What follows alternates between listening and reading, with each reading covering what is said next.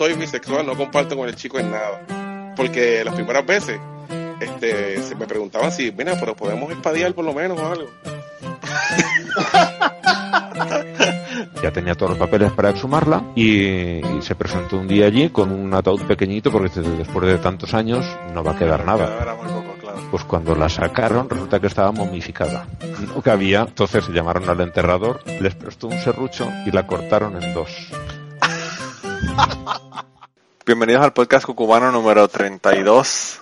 Hoy estamos con un día de retraso, pero estamos eh, y tenemos por ahí, como siempre, a César. ¿Cómo estás, César? Aquí muriéndome del catajo. Este, las alergias a Tojender. Esto es un día precioso. precioso. Es que este, estamos en la época jodida. Estamos en la época jodida. Y mano, te iba a mencionar, vi hoy un tipo que si, en un mundo perfecto lo, lo traeríamos al podcast. ¿Tú viste el revolú del, del, tipo del Egipto que, que, que hizo un hijacking ayer de un avión? Oye, ¿verdad? Un cabrón pasajero se sacó un selfie con el tipo. Tú puedes, sí, lo vi. Tú puedes dejar y el tipo así sonriendo y el tipo con, con, el, con el chaleco con la bomba. Está cabrón. Está cabrón.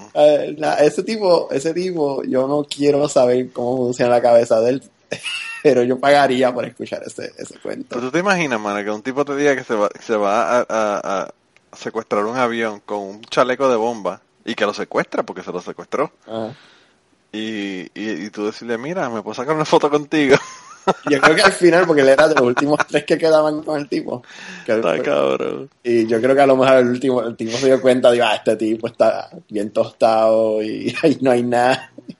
Sí, dicen que quizás lo que pasó fue que si no, el cabrón le mandó un WhatsApp a alguien, ¿no? Sí, durante el vuelo. Mira que está aquí. What the fuck, dude? Is that a bomb? este, oh, este tipo, este tipo ganó el internet hoy. Así que felicidades a Ben Inés de Inglaterra. Está brutal, ¿no? ¿Verdad? Que yo no sé, la gente es tan loco. Mira, eh, esta semana nosotros, yo quería tener eh, a los invitados que dije que volver a invitar, ¿verdad? Y yo pensé que la invitada de hoy iba a ser la primera invitada que nos iba a repetir. Pero se nos adelantó Chente, ¿verdad? Porque el día que estuvo con el papá para ayudarlo con los asuntos técnicos, estuvo de nuevo en el podcast. Así que esta es la segunda persona que vamos a tener de nuevo en el podcast. Y, tenemos unas historias pendientes, por eso la, decidimos invitarla al podcast esta semana. Eh, y es Blanca del podcast Aterrizar. ¿Cómo estás, Blanca? pues eh, bien, un poquito resfriada también, pero bien. Bueno, pues sobreviviendo. Y, y amanecida. Sí. Te levantaste temprano para grabar el podcast. Efectivamente. Esas son las desventajas de los cambios de hora, ¿verdad? Pero bueno. Blanca, para las personas que no sepan, está en España. Y son siete horas mías de diferencia y seis horas de diferencia con, con César, así que nosotros estamos acostándonos tarde y ella está levantándose temprano y así hicimos el, arreglo este. Me estoy levantando a, a, las horas en las que en tiempos todavía no me había acostado.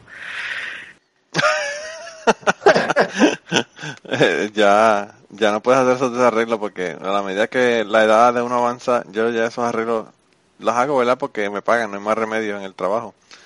Pero de yo ponerme a, por placer, acostarme a las 5 de la mañana, como que no me. Pero qué carajo, la, edad es la niña, la edad no tiene nada que ver. Bueno, también, también. Pero no, no, yo no, es que no, no, yo no me recupero igual. No, eso, eso es verdad, ¿eh? eso eh, no te recuperas igual. Por eso antes la gente tenía a los hijos en la veintena. O sea, hay que ah, tener los hijos en la veintena, no en la treintena. sí, lo que pasa es que yo no sé, yo no, de verdad yo no sé cuál es cuál es mejor o cuál es peor. Yo, en mi caso, eh, pues, Ashley tuvo los hijos jóvenes, porque es más que yo. Y yo los tuve más viejos y pues yo me disfruté mi vida eh, antes de, ¿verdad? De, de eso, por cierto, vamos a hablar hoy, de viajes y de cosas. Eh, y, no sé, yo pienso que, yo pienso que como dice mi tía, la luz de antes es la que alumbra. Yo creo que lo mejor es adoptar uno de 15 años cuando tengas 35 y... y saltarte toda la parte desagradable. Sí. Yo tenía un profesor de universidad que decía que, pues yo no sé si era que tenía un hijo de esa época o qué, pero, pero decía que los, los niños deberían de llevarse a un reformatorio a los 13 años y recogerlos a los 21. Así que... Yo no, yo no tengo hijos, pero durante Semana Santa mi mamá viene a abrir un Facebook chat con mis tres hermanos, mi hermana y mi hermano. Sí. Y lo abre de la siguiente forma. Para los que tienen hijos, y hace una oración. Y yo me quedo pensando como que, tú tienes solamente tres hijos, los dos tienen hijos, yo no. Nos incluyes a los tres en un chat para dar una oración para los hijos. Y lo, empiezas con, para los que tienen hijos. o sea, esto es passive aggressive, esto es... Sí, si te está tratando de dar algún mensaje subliminal o algo ahí. Wink, wink, wink. Dame un niño. Diablo. Está cabrón. Está cabrón. Yo no sé por qué la gente siempre están pidiéndole cosas a la otra gente.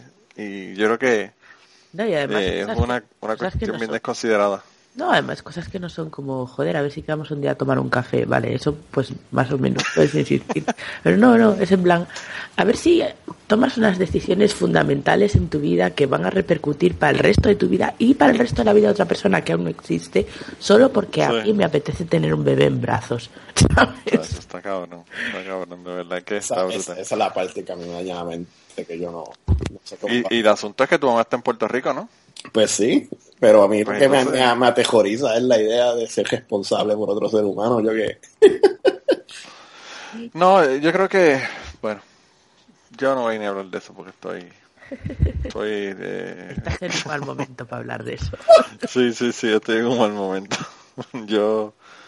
Yo. No sé, yo pienso que debían haber tenido hijos, pero creo que es porque tengo uno muy pequeño. Porque ya esa idea de que no debe haber tenido hijos ya con Python se me había quedado, se me había quitado, así que quizás dentro de unos cuantos años se me quite con Alex también.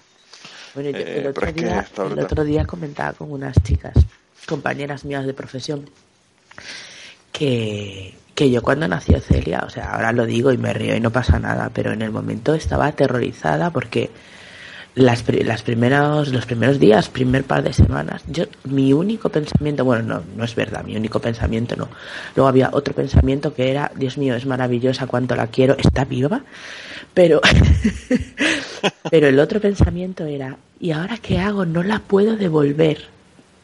yo solo, solo, podía pensar que me había equivocado, que yo no, no era capaz de bregar con aquello y, que no la podía devolver y que a ver qué cojones iba a hacer ahora el resto de mi vida. Y lloraba y lloraba y lloraba.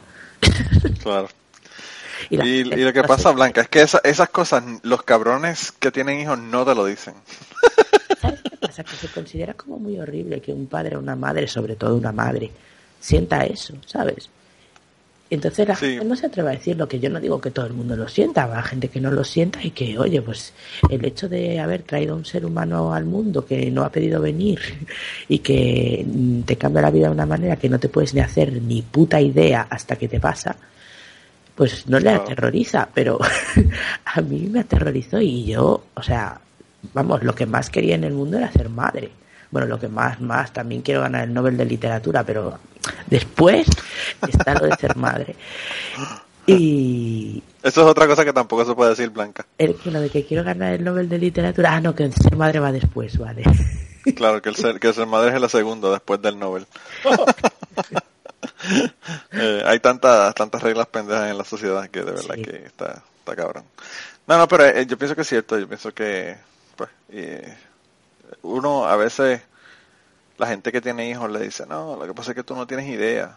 Eh, y te lo dicen como, qué sé yo, como para, qué sé yo, quizás hacerte pensar que tú eres menos que ellos porque no tienes hijos. Sí. A mí, pero... Yo no sé por allá, pero aquí lo que se dice mucho es te cambia la vida. O sea, es que te cambia la vida. Eso es una puta frase vacía, eso no significa nada. Lo que hacen es con tu vida es secuestrarla. Claro. Porque también te cambia la vida que te toque la puta lotería, ¿entiendes? O sea, hay muchas cosas y tienes una y, si, te, si te ganas la puta lotería tienes una pendeja que te limpia una pendeja que te hace todo mira yo no, yo no sé cómo será cuando son más mayores mi niña tiene cumplió dos años en diciembre pero o sea hasta ahora yo siempre, o sea, una frase que se repite en mi cabeza es de la Biblia, curiosamente, y es, he aquí la esclava del Señor, hágase en mí según tu palabra. Solo que el Señor es un moco de niña de 15 kilos que gobierna mi vida. O sea, yo mi vida ya no la tengo. Supongo que cuando sea más mayor y sea más independiente y tal, pues la recuperaré un poquito. Pero ahora mismo, o sea, absolutamente todas las decisiones que tomo desde que me levanto hasta que me acuesto giran en torno a ella. Claro, pues es igual conmigo también, y ese yo pienso que es el resentimiento mío, del hecho de que no tengo tiempo para mí, ¿verdad? Y por eso me alegro de todas las cosas que hice antes de tener los hijos. espacio mental, o sea, ya no es solo tiempo, es espacio mental. Mira, ah, claro. el otro día, ya, os lo conté en, en, teorizar, eh, había unas jornadas de traductores en, un, en una ciudad que se llama Gijón, que está a dos horas y media de coche de donde vivo yo no quería ir en coche porque una vez allí iba a estar tres días el coche aparcado en la calle y iba a dejar a mi marido sin coche. Así que decidí irme en tren. Y cuando miré los horarios, pues el tren tardaba ocho horas en llegar. Y cualquier persona en su sano juicio diría, a los cojones me voy a meter ocho horas en un tren para hacer doscientos y pico kilómetros. Pero esta persona dijo, ocho horas con un libro, sin que nadie me pida nada sin, sentirme culpable por no estar haciendo algo de provecho. Y me fui en el tren y me fui feliz. Hasta, hasta ese punto es. sí, sí, sí, sí, es que, es que yo, o sea, yo puedo leer, por ejemplo, Peyton está eh, jugando PlayStation, por ejemplo, o viendo televisión o lo que sea. Yo puedo ponerme y sentarme a leer un libro, pero yo sé que no voy a poder concentrarme en el libro. Porque cada 5 o 10 minutos me va a decir tal, tal o cual cosa, me va a hablar o... Claro, es que yo no he llegado todavía ni siquiera a ese nivel, Claro, claro, eh, Yo todavía estoy en el nivel en que si separo la vista de mi hija 25 segundos, me la encuentro subiendo las escaleras ella sola, o me la encuentro trepándose a la estantería, o lo que sea. Sí, sí, sí, sí. Sí, eso, está bien jodida. Por eso te digo que ya Peyton estaba como que más... Claro un poco más eh, independiente, ¿verdad? Por eso no hay que esperar tanto entre hijos, Manolo. sí, ¿verdad? Está cabrón. No, no, es que yo pensé que iba a ser el único. ya te estás jodiendo que quiero la nena, así que estoy jodido. Eh, lo he dicho muchísimas veces aquí, eh, pero yo creo que voy a tomar acción y me voy a hacer la vasectomía sin decírselo y le voy a decir, yo no sé qué pasa, pero te acuerdas de que tú tienes un solo tubo, no funciona. qué hijo de puta. Le he hecho la culpa a ella. no, yo creo que eh, yo creo que voy a tener suerte si esta menina está embarazada. Pero esos son otros 20 pesos. Yo creo que eso de tema no vamos a hablar en, en el podcast de hoy. Mira, las personas que... Sexo, carajo. sí, siempre acabamos de lo mismo. Es que si no hablamos de sexo la gente, la gente no, no nos escucha. Eh, Mira, eh, para las personas que no escucharon el podcast tuyo, hay, hay varias personas, antes de, comenzar con el tema y con todo lo demás, que me han comentado, me mandaron mensajes y me dicen que las personas que están bajando de iPhones el podcast, hay personas que quieren escuchar los primeros episodios y solamente aparecen los últimos 20 episodios que hemos subido. Por lo tanto, del, qué sé yo, 11 en adelante, no, no están bajando con el app de podcast de iPhone. Lo que les recomiendo es que se bajen otro app. Se pueden bajar Stitcher o se pueden bajar el app de Evox o cualquier otro app que no sea el de, el de iPhone. Porque no los tiene todos, pero con el otro, con otro app, eh, sí uno puede ir y bajar todos, porque todos están disponibles. Y si no les funciona de ninguna otra manera, pues vayan directamente a iVoox y los pueden escuchar allá. Eh, porque hay varias personas que me dijeron que cómo podían bajar los primeros. Pero, hablando de los primeros, Blanca, tú estuviste en el episodio número 7 y para las personas que no, no nos han escuchado desde el principio, Blanca nos estuvo hablando de, de unos viajes que hizo eh, por unos cuantos años a India. Y las experiencias verdad de ella en India. Y yo le comenté que yo había estado en, eh, África. Y Blanca también ha estado en África. Y de eso ahora queremos hablar de los que nos cuente de los de los viajes de ella de esta vez de África. Eh, así que no vamos a hablar de swingers club ni nada de esa cosa ni gente robando Digo, yo no sé si robaste en África, Blanca, robaste en África. No, no robé en África. Debo ser de las pocas que no le roba a África. sí, ¿verdad? Porque mira que en África le han robado hasta, hasta la vida. Eh, pero de eso es lo, que nos querías hablar, así que si quieres, eh, cuéntanos, cuéntanos. Bueno, la verdad es que en África tengo dos experiencias completamente diferentes, porque la primera vez, espera, ¿por qué orden fui? Ah, primero fui, no me acuerdo si fui primero por, por placer o, o por, o por la, la ONG en la que yo estaba de voluntaria. Qué flipe, no me acuerdo cuándo fui primero, bueno, whatever que una vez fui a trabajar y además a trabajar con bastante angustia porque ya comenté en el otro programa que la, la, organización en la que yo estaba eh, no, no, no, tenía personal en local, o sea, no, sí, no tenía personal español desplazado en, en el terreno. En el terreno trabajaban gente, pues en la India, pues gente de la India y en, y en Etiopía, que era el país donde trabajábamos, pues gente etíope. El caso es que, bueno, eh, gran parte del dinero del que disponíamos para los proyectos, pues provenía de diferentes donantes. Pues que te, tú, presentas un proyecto y dices, bueno, vamos a hacer esto, esto y esto en este país y vamos a hacerlo así y tal. Explicas todo detalladamente, haces un presupuesto, entonces lo presentas, el donante te da el dinero, normalmente instituciones públicas, y, cuando te dan el dinero, claro, luego tú tienes que justificar no solo que has gastado el dinero, sino que has gastado el dinero exactamente en lo que has dicho que lo ibas a gastar. Es decir, si tú pides mil euros para comprar, yo qué sé, pues mm, para pagar clases de educación sexual para niñas, pues tienes que gastártelos en clases de educación sexual para niñas. No vale que luego te lo gastes pues en comprarles zapatos. Eso no lo puedes hacer. O sea, tienes que gastarlo y justificarlo. Bien, pues entonces lo que pasó fue que tú tienes unos plazos para entregar pues las facturas o bueno, lo que, los documentos que tengas justificativos. ¿Y qué pasó? Pues que la, la contraparte, la ONG que teníamos allí, socia, pues no, no nos estaba mandando la documentación. Y el gobierno de Galicia, que es la región donde yo vivo, pues nos estaba diciendo, mira, eh, chatos, que como no nos dais los papelicos, os vais a tener que devolver el dinero. Dinero que obviamente no teníamos porque ya nos lo habíamos Ya lo habían gastado.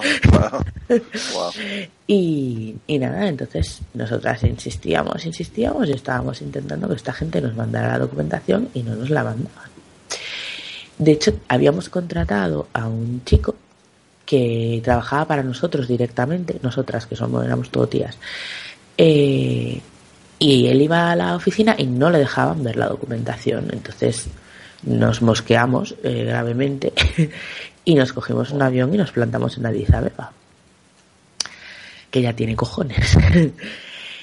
Y, y, no, las cosas estaban funcionando perfectamente. El programa se estaba llevando a cabo, y todo se estaba haciendo bien, solo que las personas con las que estábamos trabajando, pues no sé qué cojones les pasaba que tenía una actitud muy extraña incluso cuando llegamos allí, o sea, no sé, lo normal. eh, a mí se me caía la cara de vergüenza que una persona se tenga que subir a un avión desde otro puto continente para comprobar que no soy una eh, corrupta o estafadora, claro, una estafadora o, una puta inepta que no es capaz de hacer su trabajo. Pero aún se pusieron un poco chulos, ¿sabes? En plan, oye, que estos documentos son nuestros y, ¿Y qué pasa? ¿Que os creéis que podéis venir aquí a ver todos los documentos que os den la gana? ¿Sabes? En plan como, como si fuéramos al medio de rollo colonialista o no sé. No, mira, perdona, aquí rollo colonialista cero, pero es que este proyecto es de las dos partes. O sea, es vuestro y es nuestro. Entonces, son vuestros papeles, no, son los papeles de todos, vuestros y nuestros. Pero bueno, whatever, esta no era la historia que quería contar. el caso es que fuimos, fuimos a Addis y el proyecto no estaba en Addis, el proyecto estaba donde Cristo dio las tres voces, en la montaña etíope, que es una auténtica belleza de lugar, o sea, son preciosas las montañas etíopes, una cosa impresionante. Lo que no es tan impresionante, o bueno, sí lo es, pero por motivos diferentes, son las carreteras etíopes. Las carreteras etíopes hacen que las carreteras de la India sean o sea, una cosa increíble. Hicimos 400 kilómetros desde Addis hasta las montañas y tardamos 14 horas. Wow. Y no íbamos en transporte público, alquilamos un todoterreno. Y aún así tardamos 14 horas en hacer 400 kilómetros. Así que os imaginaréis en qué estado puede uno llegar después de estar 14 horas dando botes, por lo que un, un día se supone que fue una carretera. Casi, casi, casi, casi como en caballo, no jodas. Por ahí. Pero bueno, los paisajes la verdad es que eran espectaculares porque íbamos atravesando toda la parte del, del Valle del Rift. Sí. Y, y, en parte me recordaban a Tanzania, pero era mucho más montañoso porque, bueno, Tanzania es el otro país que donde estaba en, África. Pero Tanzania es como muy llano y luego hay montañas, pues hay el Kilimanjaro, hay el, el, y todas estas cosas, pero Olengay, Oldugay es la garganta. Pero es bastante llana. Es muy alta, es una meseta muy alta, pero no, no es, no es montañosa como es, como es la Etiopía. Y, y bueno, ya el, primer el primer shock, siempre acabamos hablando de mierda. el primer shock cuando llegamos a Addis. Hace tiempo que no habíamos hecho un podcast de mierda, así que creo que estamos. Llegamos a Addis y, descansamos para, hasta el día siguiente para salir hacia las montañas. Y nos quedamos a dormir, para ahorrar dinero, nos quedamos a dormir en casa del chico este que acabo de decir que habíamos contratado. Y él vivía como una especie de. Eran era como si fuera un edificio acostado. Eran casas corridas, pegadas, pegadas unas a otras, formando un cuadrado en cuyo interior había un, un patio. Un patio de, tierra. Y las casas eran muy pequeñitas, una sola habitación pequeña. Y no tenía, o sea, el baño era comunal. Y ¿sabéis esa gente que cuando sale de viaje no es capaz de ir al váter? Yo no soy esa gente. Yo soy una persona que, con perdón de la audiencia, caga con gran facilidad allá donde fuera. Total, que me voy al baño comunal y mi cuerpo dijo, mira, mona, yo ahí no cago. Pero tan grave era la cosa. Era un agujero o sea, pero no un agujero como los baños de la India, que son en el suelo, pero son de loza y tal. No, era un agujero. Un agujero donde tú llegabas, en mi caso concretamente, y había un cagarro de otra persona que previamente había usado. Porque allí no había ni, no sé si habría tuberías o cómo coño vaciaban aquello, pero, o sea, y moscas también, bastante. Además de añadir que era el sitio donde tú te duchabas. O sea, tú te duchabas encima del agujero. Era muy práctico porque ya el agüica, ¿sabes? Claro, claro. Ya mm, servía. Total, que yo llegué allí y, o sea, mi mm. se negó durante cinco días o así a hacer nada. O sea, pis y tal, pero pero no, no pude. Es la primera vez, o sea, primera vez en mi vida que me pasó tal cosa. Hasta que di a luz. Cuando di a luz, mi cuerpo quería, pero yo no. Porque decía, a poquito que yo haga fuerza aquí se van a soltar puntos y se va a soltar todo. Yo no quiero, yo no quiero.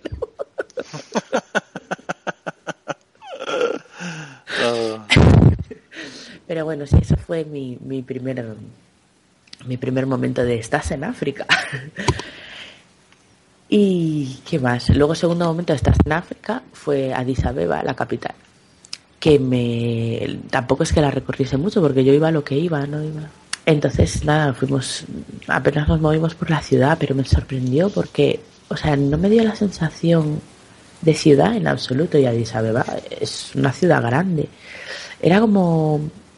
como un conglomerado de, de favelas, o sea, no sé y un edificio altísimo que era la sede de la Federación Nacional de Atletismo, porque en, Etiopía los, los, los, atletas, o sea, atletas en el sentido de, gente que corre, no deportistas, sino, o sea, atletas solo de, atletismo. Son como las estrellas de Bollywood en, en la India, pues en Etiopía son los, los atletas, los corredores olímpicos. De hecho, días antes de llegar nosotras, eh, se habían casado una chica y un chico del, equipo nacional de atletismo y se había paralizado Addis Abeba, habían recorrido la, la ciudad en un desfile como si fuera el 4 de julio. Sí, sí, sí, bueno, estaba todavía la gente de resaca de la boda. Igualito que en Puerto Rico que no le dan ni dinero para que vayan a los Olímpicos. bueno, tienes que entenderlo porque es que para una cosa en la que son los mejores del mundo.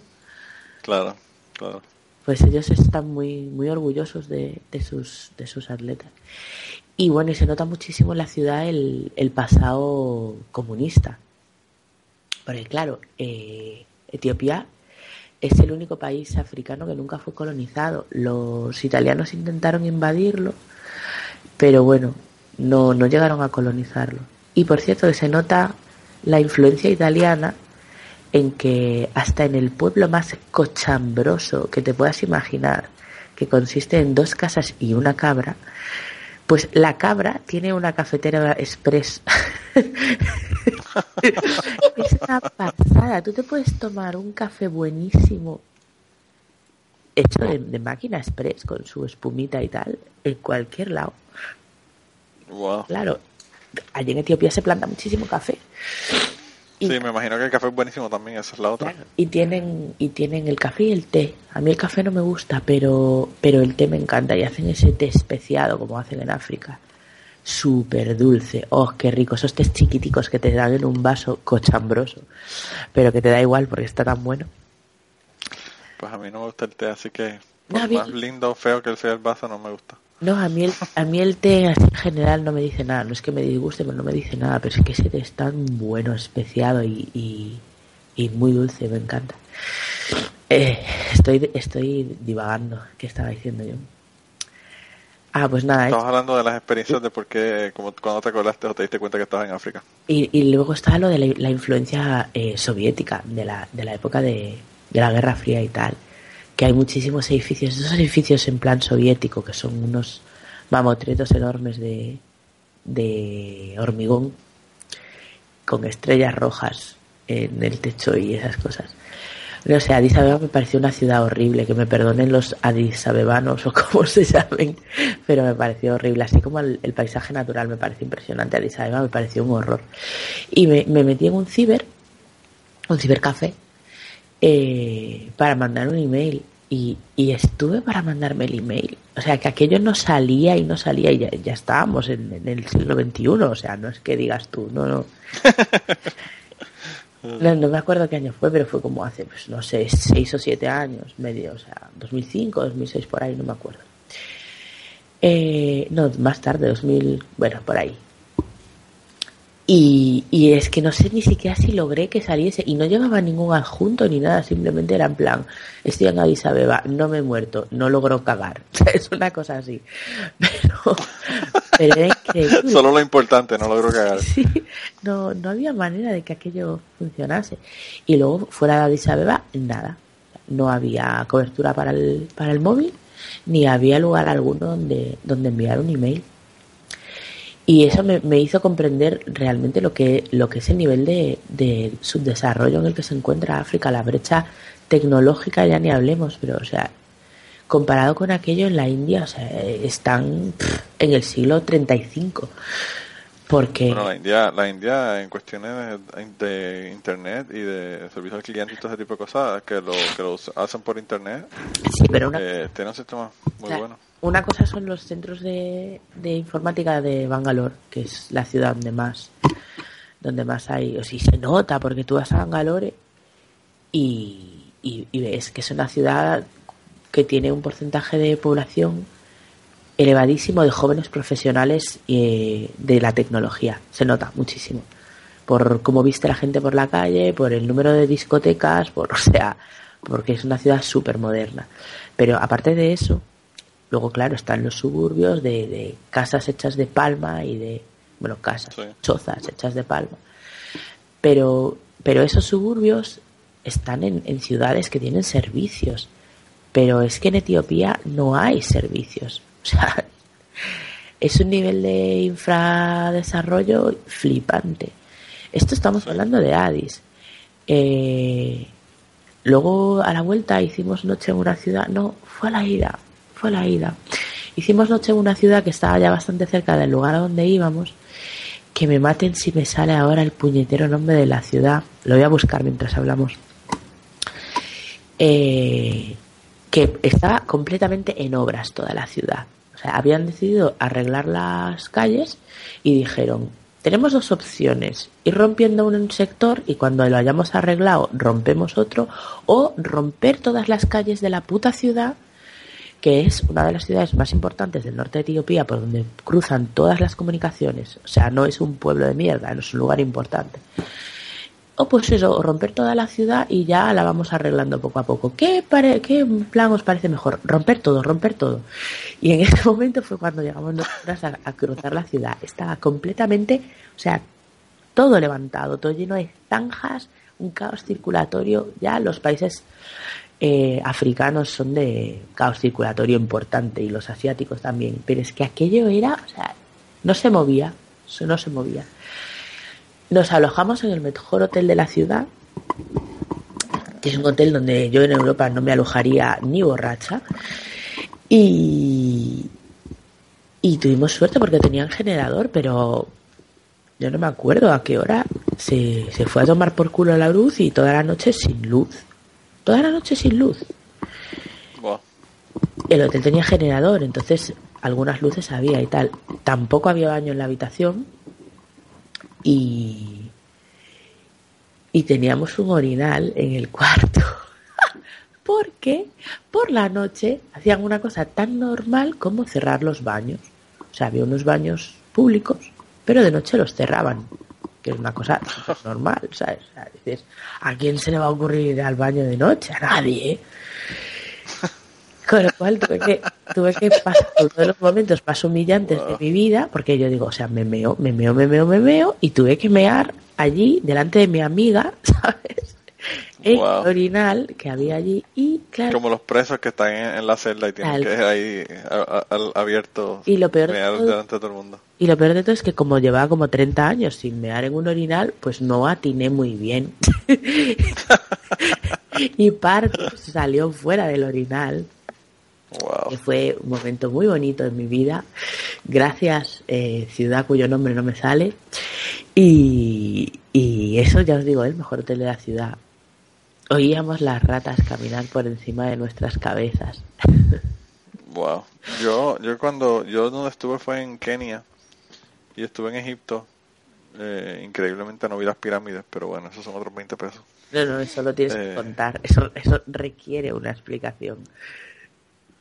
Bueno, lo que pasa, bueno, el, ok, te empiezo desde el principio. El viaje eh, lo hice con unas amistades mías que eran eh, mis estudiantes de buceo de Puerto Rico. Y, había un muchacho, bueno, iba a ir una pareja que eran mis amigos y por cierto, el, el, esposo era de Madrid, no, de Madrid, no de Sevilla. Eh, y pero lleva mucho tiempo en Puerto Rico trabajando. Él estudió en Puerto Rico medicina y se quedó trabajando de cardiólogo allá. Él murió hace como, ¿qué? Dos años atrás. Pero en aquel momento yo les estaba dando la clase de buceo y entonces ellos decidieron que, que iban a llevar a su hijo y siempre los papás eran una gente que tenía dinero y el nene estaba en escuela eh, privada y toda la cosa. Y el, el mejor amigo del hijo de ellos, pues los papás si ellos iban para algún lado, pues él le pagaban, los papás le pagaban para que él, se fuera y, estuviera con ellos, ¿verdad? Y se fuera en el viaje. Y todos los años hacían un viaje así, eh, a veces se iban, qué sé yo, para Australia, el próximo año se iban para Fiji, el próximo año se iban para Egipto, para el carajo. Y entonces en ese viaje lo que iban a hacer era que iban a ir a eh, Kenia, iban a estar en varios parques en Kenia y después iban a ir a Egipto pero el año anterior habían ido a Egipto para ver pues las pirámides y todos los templos y todo lo demás. El viaje, en vez de la parte que hicieron en Kenia, que era la parte de ver, ¿verdad? Ya ellos la habían hecho el año anterior que yo fui a Egipto. Y entonces iban a ir a Egipto, pero para lo que iban a ir a Egipto era para ir a bucear en el Mar Rojo. O sea, que no iban a estar en Cairo. Y entonces eh, el amigo del, del hijo de ellos, ¿verdad? aparentemente no tuvo las notas que debía haber tenido en su escuela. Y sus papás se molestaron muchísimo con él y le dijeron, bueno, pues este año no vas para ningún viaje. Pero ya ellos habían pagado el viaje. Ya y era un montón de dinero, eran casi cuatro mil dólares la, la parte que ya habían pagado del viaje. Y entonces el, esta, esta pareja que son, que eran mis amigos, que eran mis estudiantes de buceo, me dijeron, bueno, nosotros vamos a ir a bucear, sería bueno tener un instructor de buceo con nosotros eh, para que nos acompañe ¿verdad? en las buceadas. Eh, y me preguntaron que si yo quería ir, que si, y me dijeron que si yo quería ir, que lo que ellos hacían era que ellos, como ya ese dinero lo iban a perder, pues que transferían el, el viaje de este, de este muchacho a mí y yo solamente tenía que pagar el viaje, el pasaje a España. O sea que estuve 26 días en África y en España y me costó 900 dólares, que fue lo que me costó el pasaje de, de, España, de, ¿verdad? de Puerto Rico a España. Pero entonces el caso fue que cuando nosotros fuimos a las pirámides, el día que llegamos a Egipto, nosotros fuimos de Puerto Rico a Madrid. En Madrid estuvimos un día y al otro día salimos para, para ir a, a Kenia. Fuimos a Kenia, estuvimos una semana en Kenia, o 10 días realmente en Kenia. Y luego de ahí entonces estuvimos 10 eh, días más buceando en el Mar Rojo y después estuvimos 4 o 5 días en, Sevilla, en España. Pero lo que, lo que ocurrió fue que cuando nosotros llegamos al, al aeropuerto, salimos del aeropuerto y nos montamos un autobús para viajar, ¿verdad? guiamos desde el Cairo hasta el Kuseir, que es una, una ciudad que está en el, en el mismo Mar Rojo. Es al sur de Hurghada, que es una de las ciudades más grandes del, del este. Eh, lo que hicimos fue que viajamos en una autopista hacia el este hasta el canal de Suez y de ahí entonces fuimos hacia el sur. Y bueno, yo vi las pirámides porque cuando llegas a Egipto, tú ves las pirámides cuando sales afuera. O sea, son tan altas y tan grandes que tú las ves desde el aeropuerto.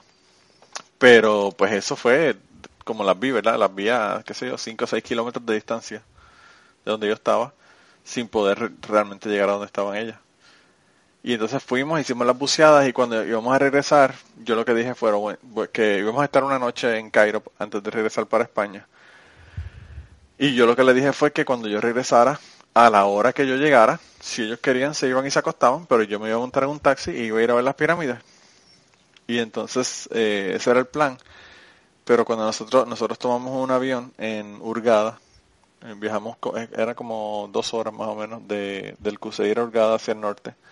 Y en el aeropuerto de Hurgada tomamos un avión para ir para el Cairo, pero hacía una escala en la meseta de Sinai. Una escala de, qué sé yo, el avión se levantaba 20 minutos de vuelo, cruzaba el Mar Rojo y de ahí entonces recogía pasajeros y seguía hacia el Cairo. Y eso fue como a las 3 de la tarde o algo así. Se supone que nosotros llegáramos como a las 7 de la noche a, Cairo. Y nosotros nos fuimos cuando el avión aterriza en la meseta de Sinai. Pues aparentemente tenía un problema con el tren de aterrizaje. Ah, qué bien. Y estuvieron... Eh, aterrizó y no hubo ningún problema. Pero tan pronto estuvo en tierra, se pusieron a repararlo y el vuelo salió a la una de la mañana. O sea, estuvimos esperando en el aeropuerto ese desde las, qué sé yo, 5 de la tarde una cosa así, hasta la una de la mañana, que fue que salimos y cuando llegamos al, al, aeropuerto del Cairo, eh, estamos hablando que ya eran como las, qué sé yo, 3 de la mañana, una cosa así, 4 de la mañana. Y a las 10 de la mañana salimos por España. Entonces yo opté por dormir y no, no fui a ver las pirámides a esa hora. Tampoco voy a llegar a las 3 de la mañana que seguimos un taxi. Voy a, ver las pirámides para verlas. decir, ¿qué carajo hace este tipo viendo las pirámides a las 3 de la mañana? Pues mira, seguro que no habría nadie más que tú. sí, no, probablemente hubiese sido el único, claro. Pero el problema es que estábamos tan cansados y tan jodidos porque, pues imagínate, ese viaje tan largo eh, y tan cansón, porque tú estar en un aeropuerto todo ese montón de horas es mm. súper súper tedioso y cansado. Pero nos pasaron unas cosas súper interesantes porque el, el señor que, bueno, bajamos, vamos a hablar con nombres para que sepan. El, al, a la pareja eran, al esposo le decían el curro. Eh, y él se llamaba Francisco Martínez Cañabate. Y él, eh, él entendía inglés más o menos, pero casi no lo hablaba. Y, en una parte había un tipo, estábamos, nosotros teníamos todos los equipos de buceo y eran súper pesados. Eh, porque pues teníamos los reguladores y todo lo demás. Y lo que habían hecho en todos los aeropuertos, ¿verdad? En España, en Puerto Rico y en todos lados, es que tomaban el grupo completo, ¿verdad? Que éramos, en este caso nosotros éramos cuatro. El grupo total eran como 14 o 15 personas. Pero la pareja, el hijo y yo, éramos los cuatro personas y lo que hacían era que tomaban esas cuatro personas y ponían todas las maletas y dividían cuánto era el peso que podían tener basado en las cuatro personas y no nos cobraban sobrepeso, ¿verdad? Porque si hubiesen tomado eh, las, maletas individuales no hubiesen cobrado sobrepeso, porque la de que tenían los equipos de buceo era súper pesada. Pero pues en Cairo, cuando íbamos, cuando íbamos a ir para España, eh, un tipo se emperró que no, que nos iban a cobrar sobrepeso, que nos iban a cobrar sobrepeso y que no lo iban a hacer como lo habían hecho en todos los otros aeropuertos. No sé si es porque, yo creo que eso fue en el año 2000, pero eh, ahora me parece que las uniones de los aeropuertos eh, son por son por eh, cada maleta, ¿verdad? No, no, no te lo pueden hacer así por el conjunto de las maletas, porque ellos tienen el, en el contrato que no pueden levantar más de cierta cantidad de peso, ¿verdad? Y entonces, pues el tipo se emperró que no, que no quería, que no quería, y el tipo lo que hablaba era inglés, porque el tipo es, ¿verdad?, de, de, de Egipto. Y él, que no hablaba muy inglés, muy buen inglés, estaba discutiendo con el tipo y, tratando de discutir con el tipo. Y el tipo era un enanito, el tipo, qué sé yo, me diría como, qué sé yo, cinco pies, una cosa así. Era súper, súper bajito. Y entonces eh, el, el curro se encabronó en la discusión con el tipo y como, como él no sabía cómo se decía enano, enano en, en inglés, eh, pues le dijo small size no tip queriéndole decir que al enano no le van a dar que al enano no le iban a dar no le iban a dar propina. Pero él le dice small size no tip y yo le digo ¿qué? Small size no tip yo le digo, dime en español que no te entiendo. Y él me dice que al enano de mierda ese no se le va a dar ninguna propina. y yo le dije, ah, midget, midget. Y me dice, sí, eso mismo, que no me acuerdo de la palabra. Oh, pero la pasamos brutal. Y entonces después, este, eh, fuimos, nosotros fuimos, eh, yo estuve en Tanzania, pero lo que hicimos fue que cruzamos la frontera dentro del Masai Mara. O sea que fue una entrada en el país no oficial. Ah, o sea, que tú eres uno de esos ilegales que van robando los trabajos. Sí, sí, sí, más o menos, ¿verdad? no, no, lo que pasa es que, eh, pues Masai Mara, interesantemente la, tribu de los Masai no, no tienen límites de dónde se mueven, ¿verdad? Ellos se mueven dentro del parque claro. entre Tanzania y, y Kenia. Porque hay, y son los únicos... Esas, divisiones se la pela, o sea, no tienen nada que ver con ellos, ¿no? Claro. Y pues la, los dos países respetan que ellos son los únicos ciudadanos, ¿verdad?, que pueden estar en cualquier cualquiera de los dos lugares. Realmente son nómadas y ellos cada siete años o siete o ocho años eh, se, se mueven, ¿verdad? Y entonces, pero nos pasaron un montón de cosas porque fuimos con una pareja de Puerto Rico. Eh, ella era maestra y el tipo era ingeniero. La tipa era de Chicago originalmente, pero vive en Puerto Rico. Y entonces la tipa hacía unos comentarios bien pendejos y una, una tontería. bueno, les voy a poner una foto si la consigo. Yo, había, una, había un momento en el que estábamos en, en uno de los safaris y estaba un león chingando con una leona. Que eso es bastante raro de ver, ¿verdad? Eso no es algo, porque generalmente ellos se, se salen de, de la manada y se van a un lugar bastante remoto para cuando están apareándose. Pero no sé por qué, pues eh, lo llegamos a ver, ¿verdad? Y yo, e-, ellos estaban en un vehículo y estaban en el otro. Y estamos todo el mundo mirando, ¿verdad? Los leones que estaban apareando y toda la cuestión. Cuando los leones aparean, se aparean por unos cuantos días y cada 20 minutos y no comen, ¿verdad? Es lo que hacen es chichar cada 20 minutos por 48 o 36 horas. Los leones son unos animales que tienen sus prioridades muy claras. Claro, claro. Cuando hay, cuando hay que follar, follan. eh, y entonces, eh, pues todo el mundo pues, emocionado porque pues logramos ver eso, ¿verdad? Algo tan raro. Y cuando yo miro en el otro, en el otro vehículo, la pendeja de, Chicago eh, estaba leyéndose un libro. No way. Leyendo un fucking libro, Blanco. Y si fuera leyéndose un libro, una mierda de esta de Daniel Steele, una de esas mierdas libros eh, de esa literatura eh, basura, ¿verdad? que tú encuentras en los aeropuertos.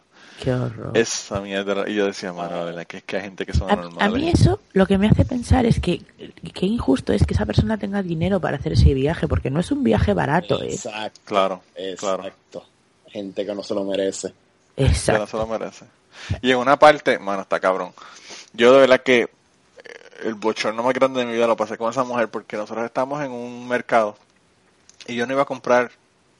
A, mí me molestaba casi más el regateo que, que el comprar, ¿verdad? A mí totalmente, totalmente. Ah. No soporto regatear. Yo no puedo, a mí no, yo no puedo. Pero ah, había una gente allí que estaban locos con la pendejada, a ellos les encantaba. Sí, le, les encanta la idea de poder ahorrarse tres dólares a un pobre africano que... Claro, ese, por eso es que a mí no me gusta, porque lo que pienso es, esto. La estafa a mí no me importa, me vas a estafar 10 dólares, so be it. ¿Sabes? Claro. Igual. Sí. Pues yo soy igual, y entonces ellos estaban ya regateando y yo me quedé acá con Shayna y estábamos hablando, ella tampoco estaba, Shayna es la muchacha está de Chicago, ella tampoco estaba este comprando nada. Y yo me pongo, yo estaba leyendo, ¿verdad?, sobre la cultura de los Masai. Yo me compré un par de libros que, está, que, tenía ya y estaba leyéndolos eh, en las noches o lo que fuera, cuando ya llegaba al cuarto, eh, lo estaba leyendo. Y había un montón de, de leyendas, ¿verdad? Porque un profesor de, de la universidad en Kenia decidió recopilar todas estas historias porque el problema que tienen es que los masáis, generalmente los, los estudiantes se están yendo a estudiar a la universidad y no regresan a la tribu. Se quedan como profesionales y no, ¿verdad? No regresan. Entonces, todas estas historias, que son historias contadas, como las que estamos haciendo aquí hoy, eh, pues se pierden. Y entonces este profesor lo que hizo fue que hizo una recopilación, se fue en, varios grupos, ¿verdad?, de, de, los Masai, y se sentó para que los, los adultos, los, los ancianos le hicieran las, las historias.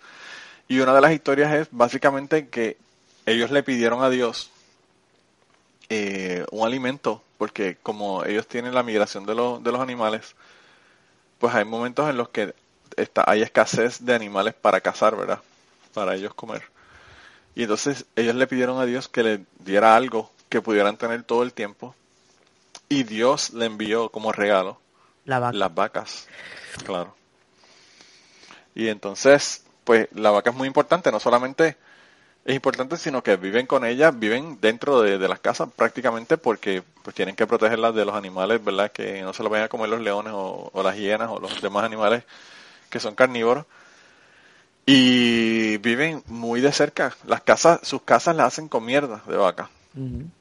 Eh, y entonces, pues, eh, sabiendo lo importante que son las vacas para ellos, por haber estado leyendo todas este, estas historias, Shena se pone a hablar con un tipo y entonces ella le dice que eh, le preguntaron que si tenían, que si ella tenía mascotas, ¿verdad? Porque ya estaba, había un perro, había un muchacho que tiene un perro y estaba ahí jugando con el perro y qué sé yo, y él, le, pregunta que si ya tenía mascota y ella le dice que sí.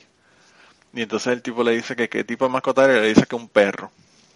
Y entonces este le dijo que le había comprado. Y entonces el tipo, como curiosidad, le pregunta que cuánto cuesta el perro. pues la tipa le dice que le costó 400 dólares, que es un precio de un perro, ¿verdad? De pedigrí, no es un precio exorbitante, pero para una...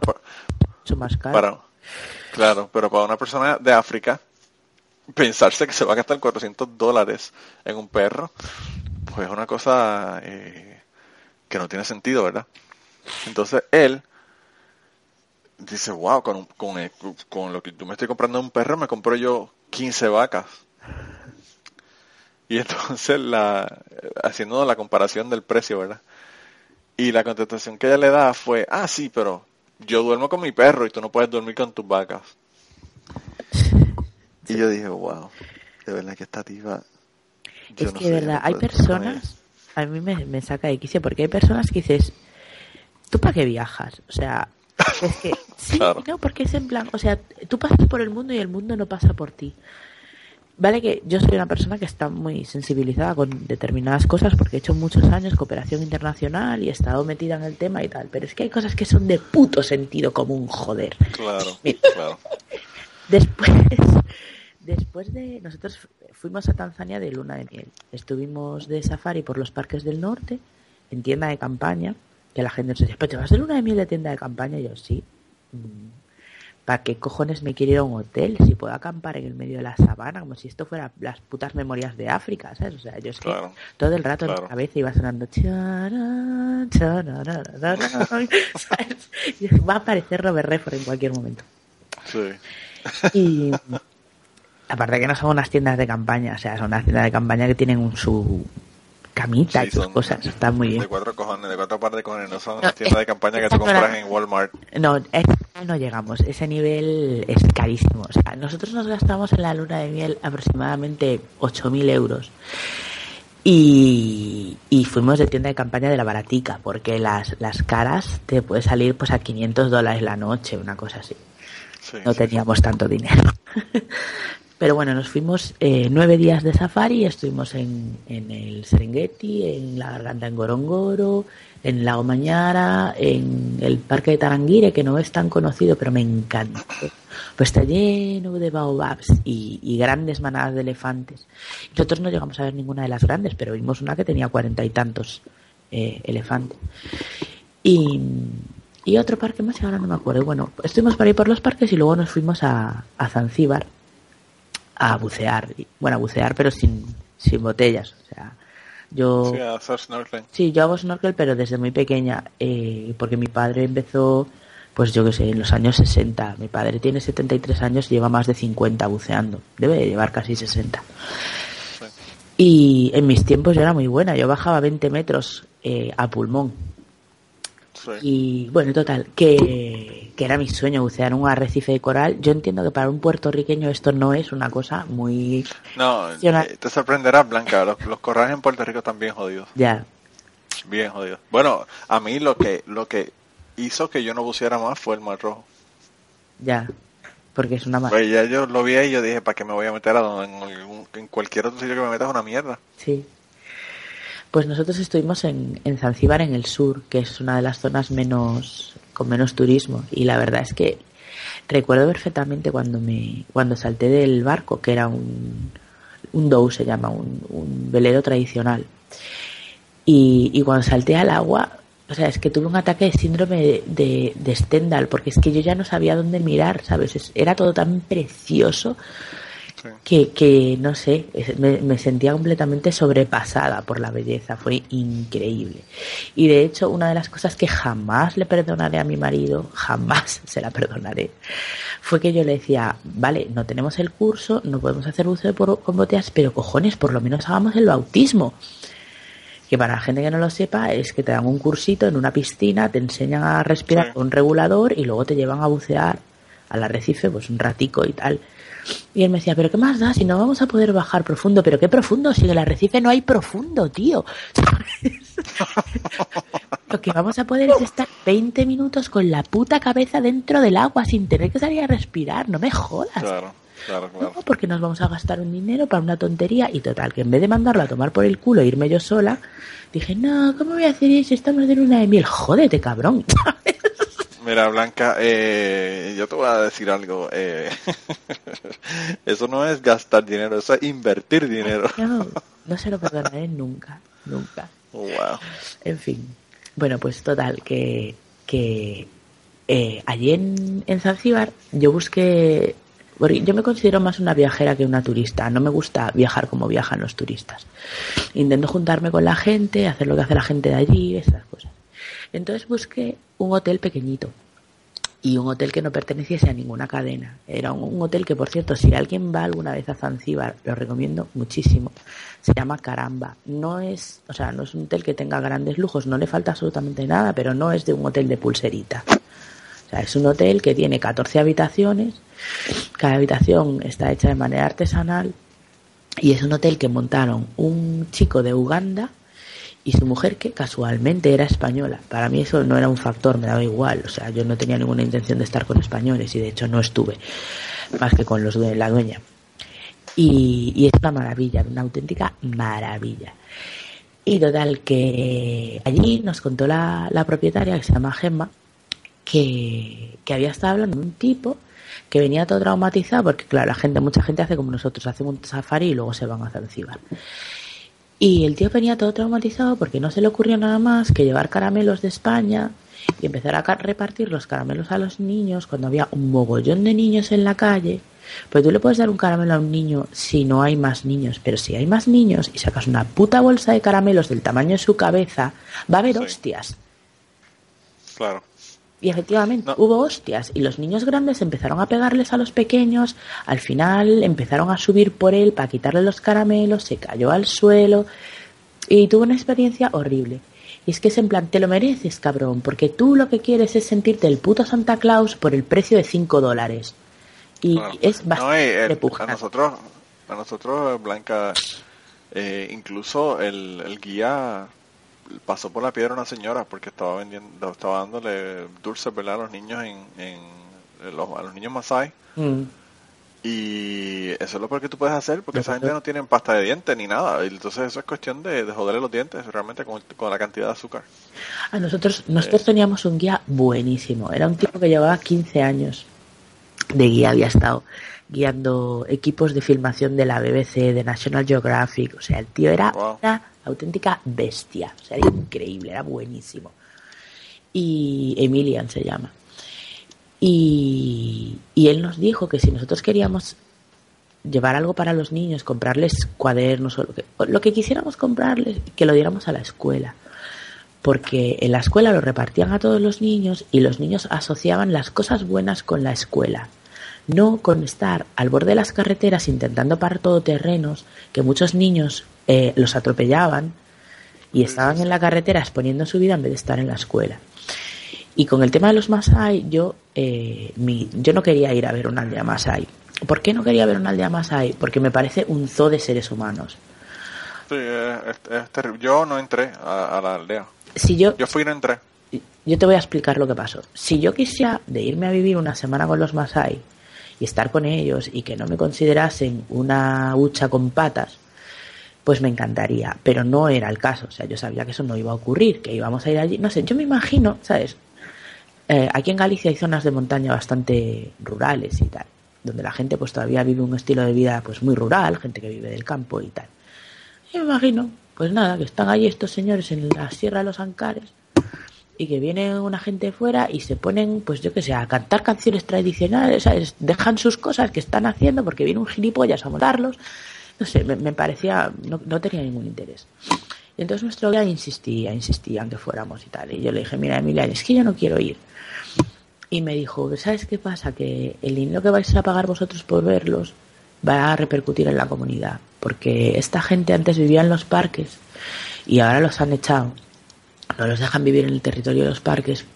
Y les han dicho que ahora tendrán muchos ingresos por el turismo. Y y claro, ya no pueden tener tanto ganado como tenían antes porque las tierras donde están no tienen tan buenos pastos y tal.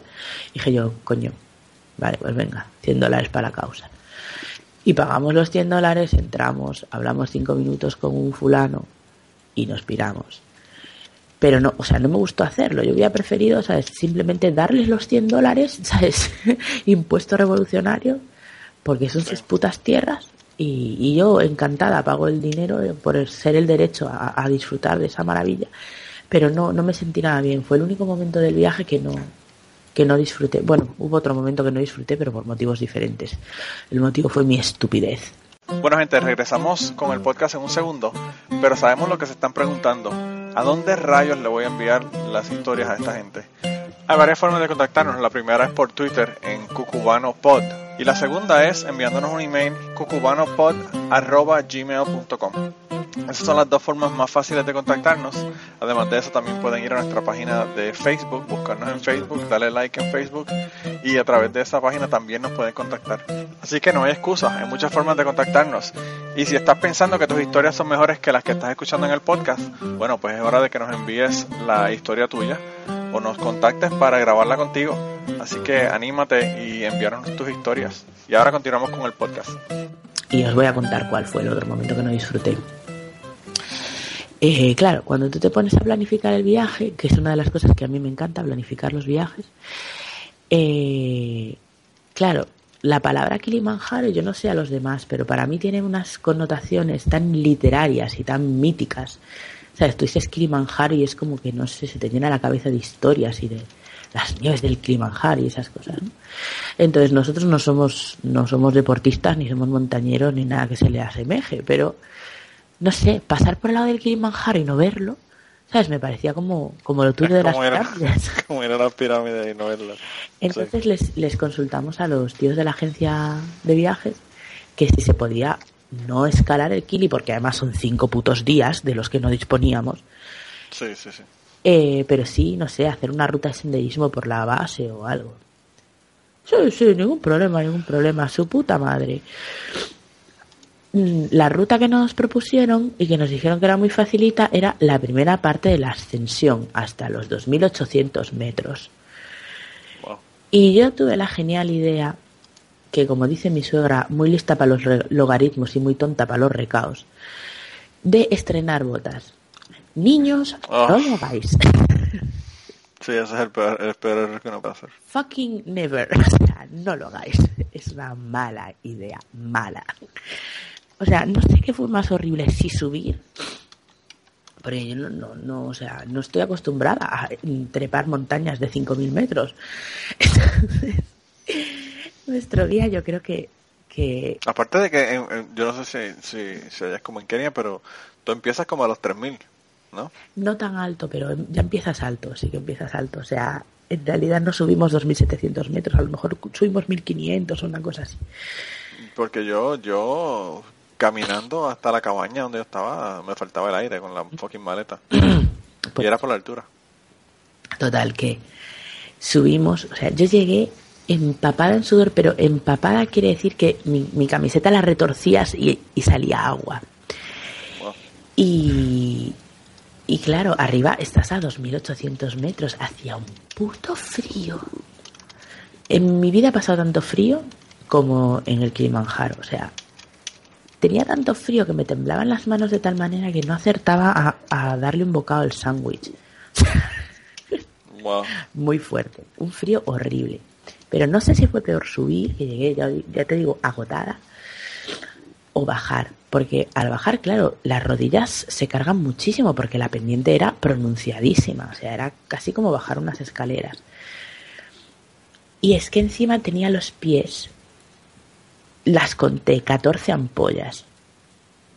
6 y 8 concretamente. Y entre eso y las rodillas, o sea, fue en plan, he tirado un puto día que podría haber estado en Serengeti.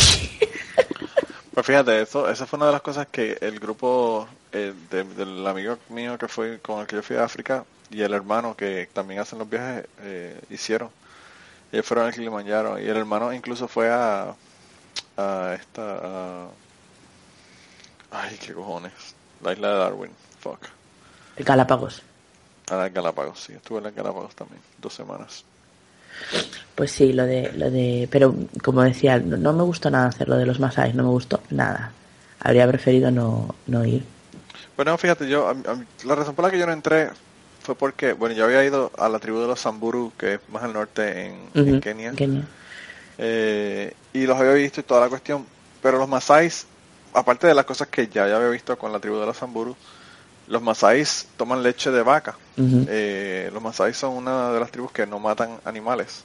Ellos comen carne, pero ellos comen carne de animales que hayan matado, ¿verdad? Si por ejemplo un león va y mata, qué sé yo, una gacela, y ellos van y pueden sacar los leones de donde están y quitar la gacela, eso es lo que ellos comen, pero ellos no matan, ¿verdad? Parte de sus creencias religiosas es que ellos no matan animales. Pero lo que hacen es que le sacan sangre a las vacas y se la toman.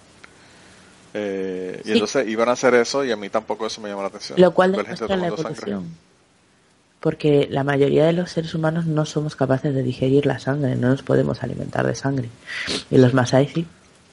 Pues ellos lo, ellos lo que hacen es que la, la, mezclan con leche y se la toman. Como si fuera quick, eh, quick de fresa. menos, mal que no se les ocurrió hacer eso en mi presencia, porque vamos, madre mía, qué horror. Pues si tú entras, si tú entras, eh, a veces lo hacen, a veces no. Eh, ellos, ellos dijeron que lo iban a hacer y qué sé yo, y yo le dije a mí no me interesa ver eso. Ellos lo que hacen es que con, una, con un arco, o una flecha, le perforan la, yugular a la, no, a la vaca y, recogen la sangre y a mí no me, no me llama la atención eso. Nosotros, por suerte, en ese momento éramos las únicas personas que había en la aldea, entonces tuve menos esa sensación de, de zoo que te decía yo. Pero, pero no me gustó. Y La otra cosa, la otra cosa eh, si tú le sacas una foto más ahí, eh, prepárate a recibir pedradas porque... Ah, pues a nosotros no, no les... O sea, de hecho nos dijeron que podíamos sacar todas las fotos que quisiéramos. No pues yo no sé, ellos, ellos me dijeron, tú no puedes sacar fotos si le pagas, si no le pagas no, no le saques fotos. Es que te digo que nuestro guía era buenísimo, porque nos llevó a una bomba que se llaman así las aldeas. Eh, nos llevó a una bomba que debía ser muy poco turística, había muy poca gente. No, ah, no, no, estaba indicada, ni había autobuses, ni. Pero pasamos por sitios que parecían auténticos circos. O sea, los veías desde la carretera y eran en plan, what the fuck, ¿sabes? Sí, sí, sí. Yo cuando, a las dos aldeas que yo fui, no había, no, había más que el grupo de nosotros. Pero eran aldeas que, que iba gente todo el tiempo, ¿verdad? Claro. Nosotros eh, además es que como íbamos de luna de miel no quisimos compartir, o sea, íbamos solos, teníamos el, el, vehículo para nosotros. Porque claro, te arriesgas a que no son gente que no conoces, te meten con un grupo y ya está y te arriesgas a que no te caigan bien y que te jodan la luna de miel y no nos apetecía. Entonces decidimos... Claro, nosotros lo que pasó fue que como el grupo completo era de amistades, eh, ah. o sea, eran, eran todos amigos, la, la mayor parte eran de España. Eh, de Puerto Rico solamente estaba la pareja, el hijo y yo, y el muchacho este que te digo que estaba con la esposa de Chicago, que vivía en Puerto Rico, la esposa también. Por cierto, la esposa le dijo, le estaba hablando de Puerto Rico, porque increíblemente tú le dices a la gente aquí en Estados Unidos Puerto Rico y nadie sabe quién carajo es Puerto Rico y si tú necesitas o no necesitas pasaporte para venir para Puerto para aquí de Puerto Rico. Pero pero tú le dices Puerto Rico en, en África y te saben exactamente dónde es. Eh, y entonces, eh, pues ella le estaba explicando y eso que ella es de Puerto Rico y, y entonces que le dijo, le dijo que Puerto Rico era tercermundista, le dijo al, tipo de África.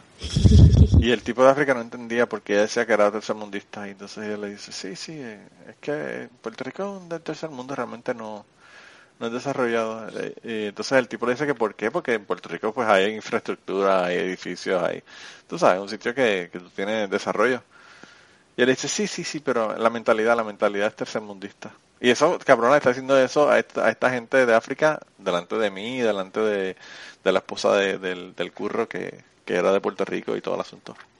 Y yo digo, ah, la verdad que, que hay gente que son anormales definitivamente.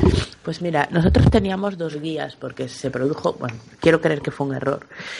Eh, normalmente los españoles, la gente española no, no, se defiende nada bien en inglés, la mayoría de la gente. Ahora la gente pues más joven, de, de 40 para abajo, pues ya empieza a haber más gente que habla inglés, pero la mayoría de la gente no habla inglés, no se siente cómoda hablando inglés, aunque lo estudian en el colegio un montón de años, pero no lo, no lo hablan. Y, y entonces lo normal es que la gente que viaja desde España pida un guía que sepa hablar español. Eh, yo desde el principio les dejé súper claro que no necesitábamos guía que hablase en español, porque es otro guía aparte, o sea, llevas dos guías, llevas el guía conductor, que es el que sabe de animales y la hostia, y luego llevas uno que te, te va a traducir, ¿no? Yo le dije que nosotros hablábamos los dos perfectamente inglés y que no nos hacía ninguna falta. Y en principio quedamos así. Pero cuando llegamos allí a Arusha, que es de donde parten prácticamente todos los safaris de la zona norte, había un fulano eh, que iba a ser nuestro guía español.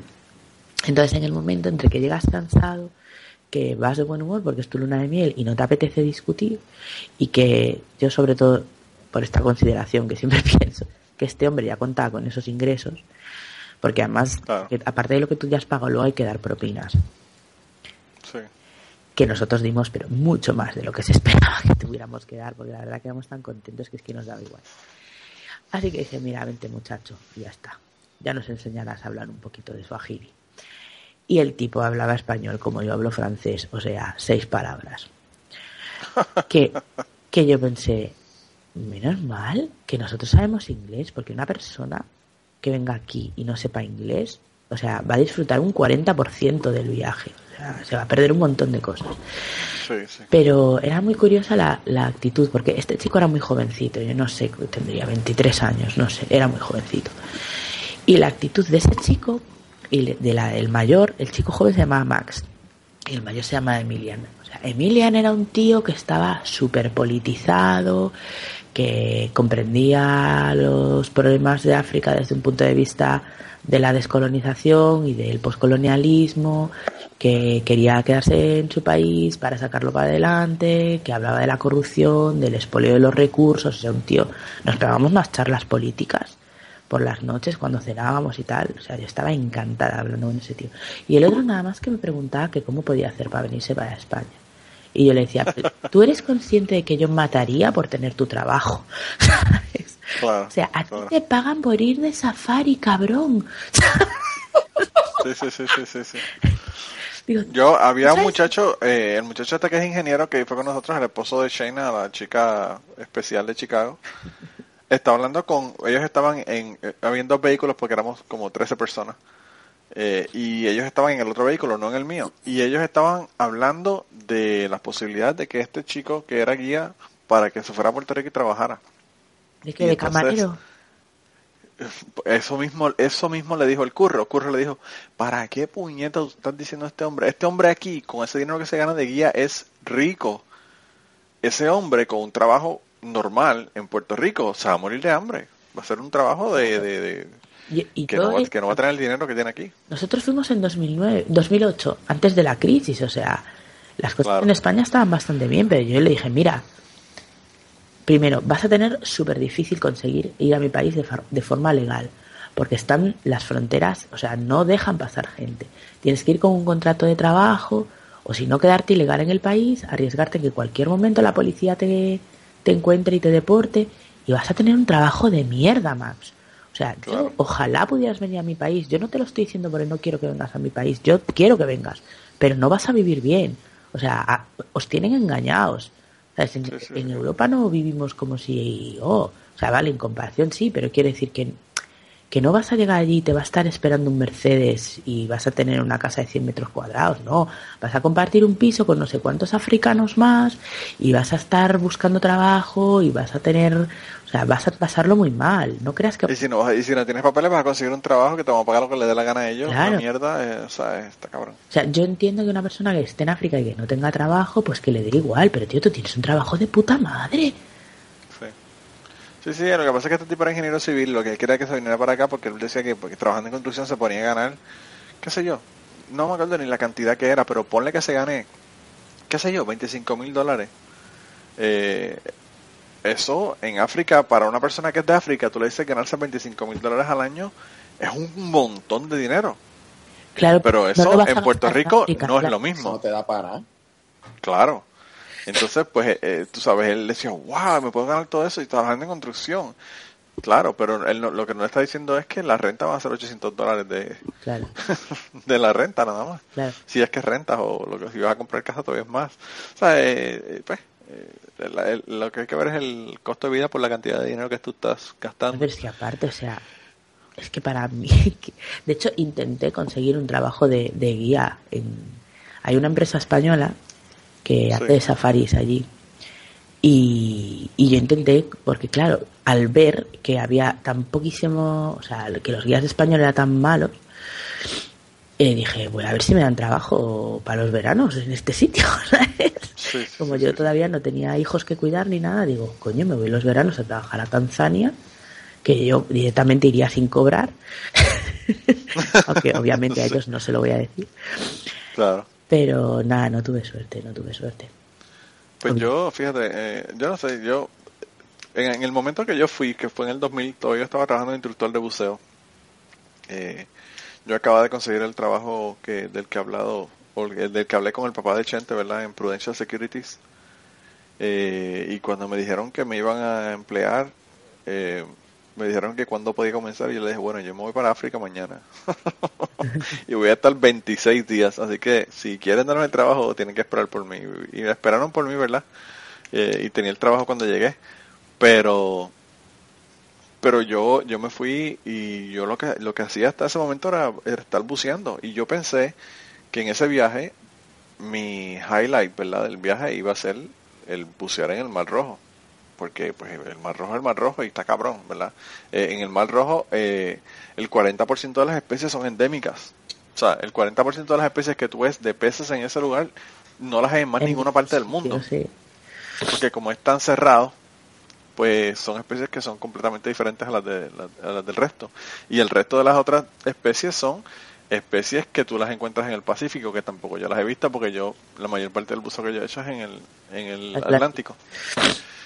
Y entonces, eh, pues yo pensé que eso iba a ser lo que yo iba, lo que yo iba de verdad que me iba a gustar, pero de todo el viaje lo más que me gustó fue Kenia. Es que es una, o sea, la sabana africana es una cosa increíble, increíble. Eh, Emilia en el día nuestro se partía conmigo porque yo soy una tía muy expresiva, como creo que es público y notorio. Y, y, había momentos en los que me invadía una felicidad tan extrema que me ponía a cantar a gritos. Wow. Porque es que. Mira, Blanca, yo, yo tuve dos, dos, de las experiencias peores en mi vida, yo las tuve ya, pero no fue por, por la belleza del sitio. fue por, por otros asuntos. Yo, cuando yo llegué allá, nosotros salimos de España como a la.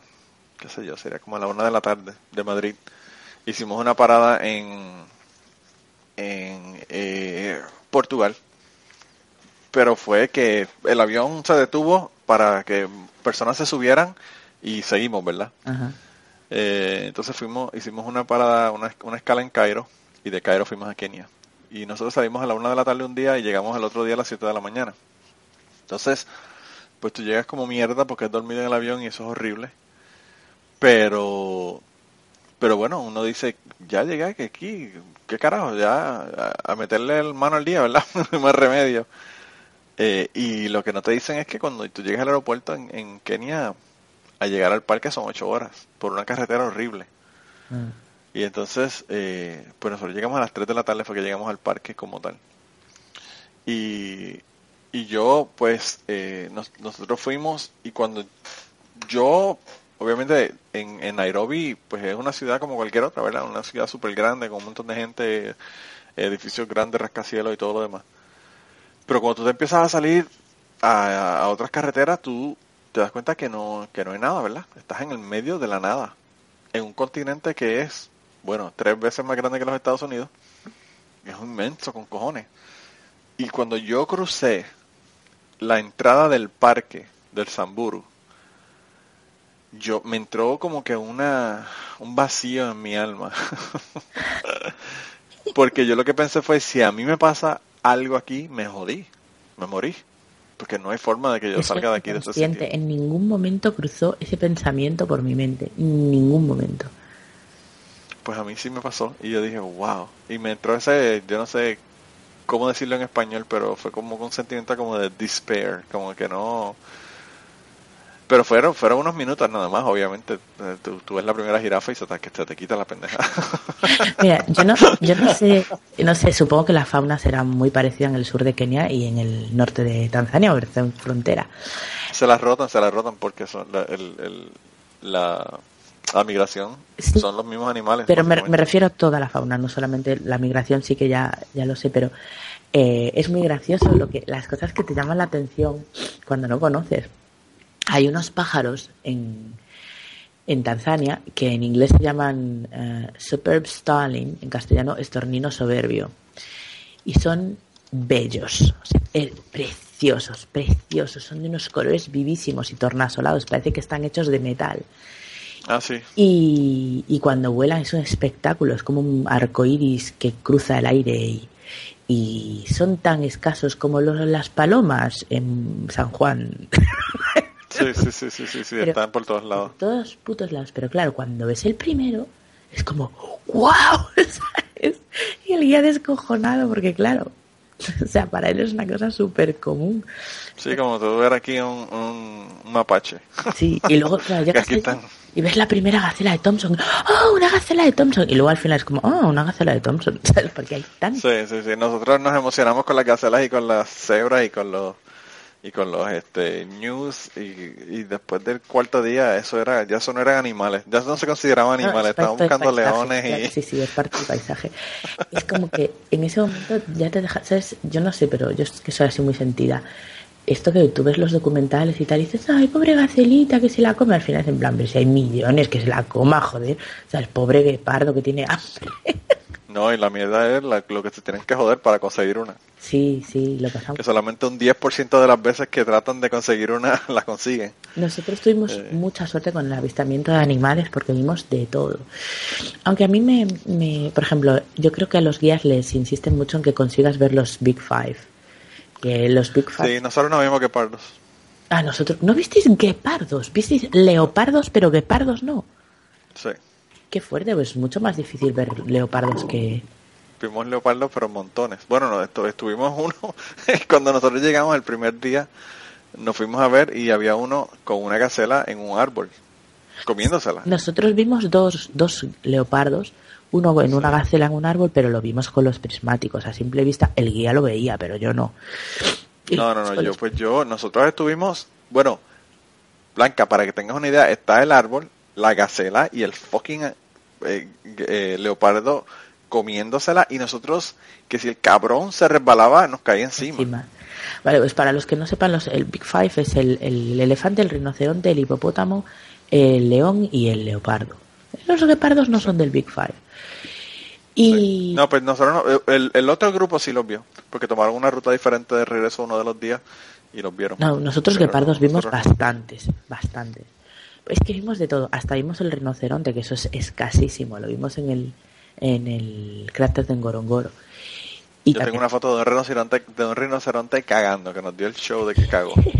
Nosotros lo vimos más bien lejos, también lo vimos con los prismáticos. Pero es que a mí me daba igual, ¿sabes? O sea, yo, mi concepto del viaje era en plan un poco lo que África nos quiera dar, ¿sabes? No era voy a marcar cosas en un checklist.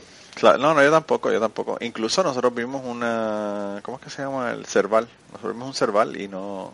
Yo vi un cerval yo ni siquiera lo tenía en mi lista de qué cosas quería ver. Yo, lo, yo vi un cerval en el, en el camping de... Porque, a ver, estuvimos en varios campings, pero en, en, en, Serengeti, que es donde estuvimos más días, el camping consiste en que alguien con una guadaña despeja una zona de sabana, ponen dos, dos un baño, o sea, dos baños, dos duchas. Esos no eran portátiles, eran una estructura de, cemento, de hormigón, no sé. Y luego una especie de chiringuito para que los cocineros preparen la comida y se acabó. Esa es toda la estructura que es el camping. No hay nada más. Y luego tiendas. Entonces nosotros nos habían plantado la tienda justo en el extremo, o sea, un poco cinco metros más para allá empezaba la hierba alta. No había fences ni, o sea, no había nada. Era lo, más natural que, puedes imaginarte. Y a la noche estábamos preparando la. Yo teníamos un cocinero para nosotros, pero a mí no, o sea, yo colaboraba en las cosas y mi marido igual cuando, aunque la tienda la plantaban ellos y tal, cuando volvíamos de safari la tienda estaba plantada, pero yo ayudaba a poner la mesa y bueno, lo que podía, ¿no? Y total que estábamos el cocinero que se llamaba Festo y yo poniendo la mesa y de repente me dice, Y miro y a dos putos metros y medio de mí entre la hierba alta lo veo pasar. Se queda quieto, petrificado, mirándome. ¿Sabes? Con unos ojos amarillo en miel, preciosos. Y no me dio nada de miedo, pero la verdad es que me podría haber hecho mucho daño si hubiera querido, pero vi que en realidad... Sí, son pequeños, pero te pueden descojonar bien descojonados. En realidad él lo que quería era huir, o sea, irse. Y se quedó parado, no sé, unos segundos. Y luego se fue. Y para mí fue una experiencia tan increíble, ¿sabes? Que lo primero que pensé fue la cámara, la cámara. Y al segundo pensé, no, la cámara no, tú ahora disfruta de esto, porque como te vuelvas a coger la cámara, adiós, Serval. Sí, se va, claro, se va. Y fue increíble. Y en esto que llega mi marido, y yo, ¡guau! Lo que te has perdido, ha sido increíble. O sea, para mí fue increíble. Y hay gente que le cuentas eso y dice, ¿y esa noche dormiste? Y yo, como Dios. y oías los leones llamándose a esa llamada que hacen, que es como súper. Es así profundo. Sí, bien, bien bajo el para mí fue la, tienda de campaña, la parte de arriba era, era mosquitera y veías todo. ¿Sabes? Veías las estrellas por la noche y nunca he visto un cielo así. Nosotros nos quedamos en, una, eh, ¿verdad? Un hotel, fue un hotel, pero eran, eran cabañas individuales. Y en un momento dado el, el muchacho que, que se quedó, la pareja se quedaron en una cabaña y el, y el hijo de ellos se quedó conmigo en la otra cabaña. Eh, el hijo tenía, en un momento dado tenía, eso fue en el Masai Mara, tenía dolor de cabeza y me dice, eh, Voy, voy a ver al cuarto de mami y papi a ver si tienen algo, una pastilla. Esos cabrones tenían de todo, porque los dos son médicos, ¿verdad? tenían hasta hasta EpiPens, bueno, hasta la madre que los, que los parió tenían esos hijos de puta, tenían de todo. Y entonces eh, voy a buscar una, me, me dice, voy a buscar una una pastilla para, porque tengo un dolor de cabeza cabrón. Y yo le digo, ok. Y él abre la puerta, inmediatamente tira la puerta y dice, no tengo dolor de cabeza ya, ya se me quitó. y yo le digo, ¿qué pasó? Me dice, hay una llena al otro lado de la puerta. y yo le digo, ¿qué? Y yo miro por la ventana y, bueno, de la misma manera que él se embarró, se embarró la llena también y, y corrió, ¿verdad? Y estaba a unos metros ya de, del, de, la, de la puerta de la cabaña, pero, pero él dice que cuando la abrió estaba ahí en la puerta.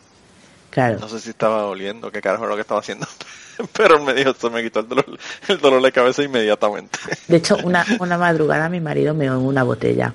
Porque los... Claro, es que allí estás, o sea, no hay, no, nada. Tú, todavía sería peor porque tú estás en una cabaña. Yo, por, lo menos estaba en un sitio que estábamos cerrados. A, nosotros lo que nos dijeron fue que en, el cuarto, cuando llegamos a, a Zamburu, eh, nos dijeron que, que cerramos el cuarto con seguro. Y yo le digo, yo le digo a la persona que estaba allí, pero aquí hay problemas con, con robo, ¿verdad? Que la gente se meta en los cuartos y roben. Los monos. Y ahí dice, no, son los monos.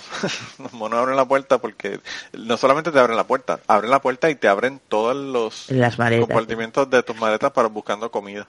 Nosotros, bueno, termino con lo de con lo de esto. A nosotros nos dijeron que durante la noche no saliéramos de la tienda de campaña, que, que podía haber, o sea, que nos podíamos encontrar un león, o sea, un búfalo, lo que cojones fueron a llena y, y que no saliéramos. Que lo normal es que nos ataquen, pero te vas a arriesgar. Claro, claro. y nada, una madrugada a mi marido le entraron ganas de mear y me en una botella. Pero eh, lo que iba a decir que en, eh, en el lago Mañara creo que fue, no, fue en, en, el, en Gorongoro, bueno, no sé, whatever.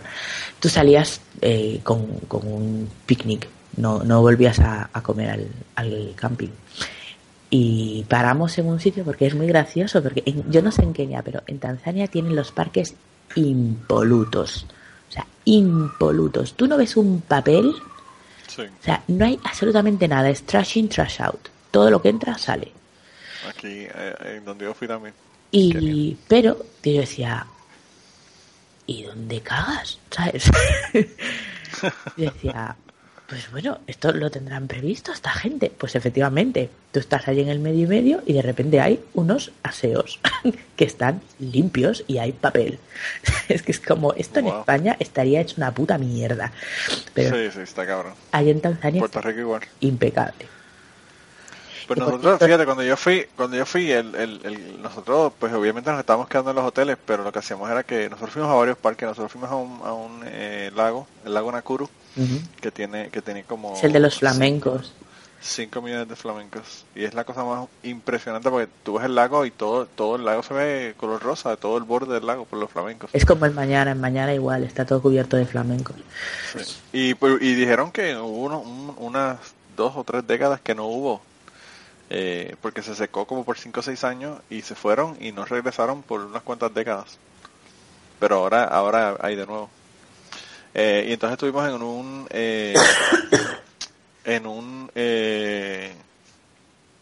era como un hotel pero que, le decían el arca ah, porque parecía un, el arca de Noé conozco sí y pues ahí lo que hacía es que tenía unos timbres en los cuartos y si venían animales tenían una un lago al frente de, del, Está construido alrededor, o sea, es todo un mirador hacia el, hacia el lago, ¿no?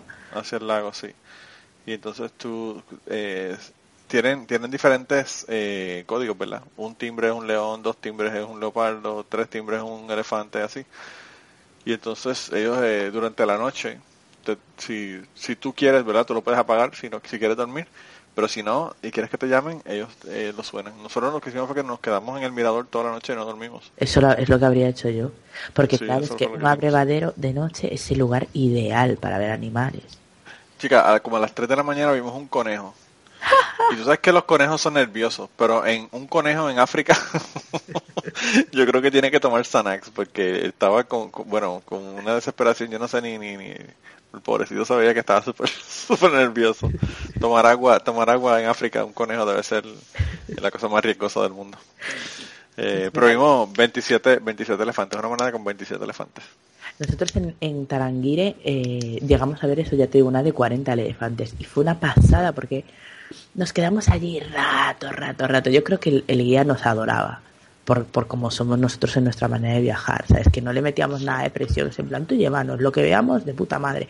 Y que disfrutábamos un montón de cada momento, ¿sabes? Claro. Yo hubo un momento que, eh, ya te lo comenté, eh, vimos un, un, guepardo que estaba comiendo. Acaba de matar una gacela de Tom y estaba comiendo.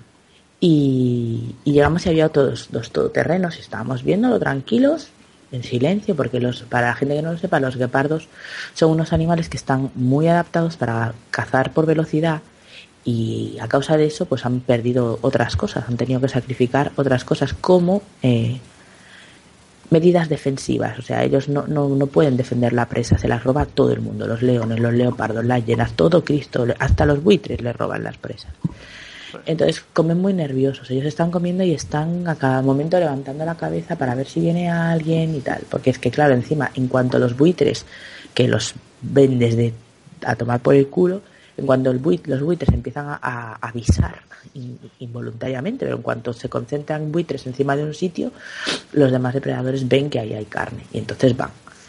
Entonces los guepardos son muy nerviosos y cuando, cuando están comiendo necesitan estar tranquilos porque como se sientan inseguros se marchan y abandonan la presa. Y eso es una pena porque gastan muchísima energía en conseguirla y se calientan muchísimo y bueno, total. Y todo, son como, como los primeros 20 minutos, 30 minutos que comen, después de eso no comen nada más. Total.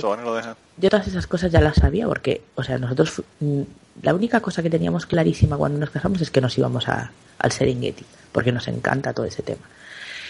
Y de hecho el, guía nuestro se sorprendía de, lo, de todo lo que sabíamos.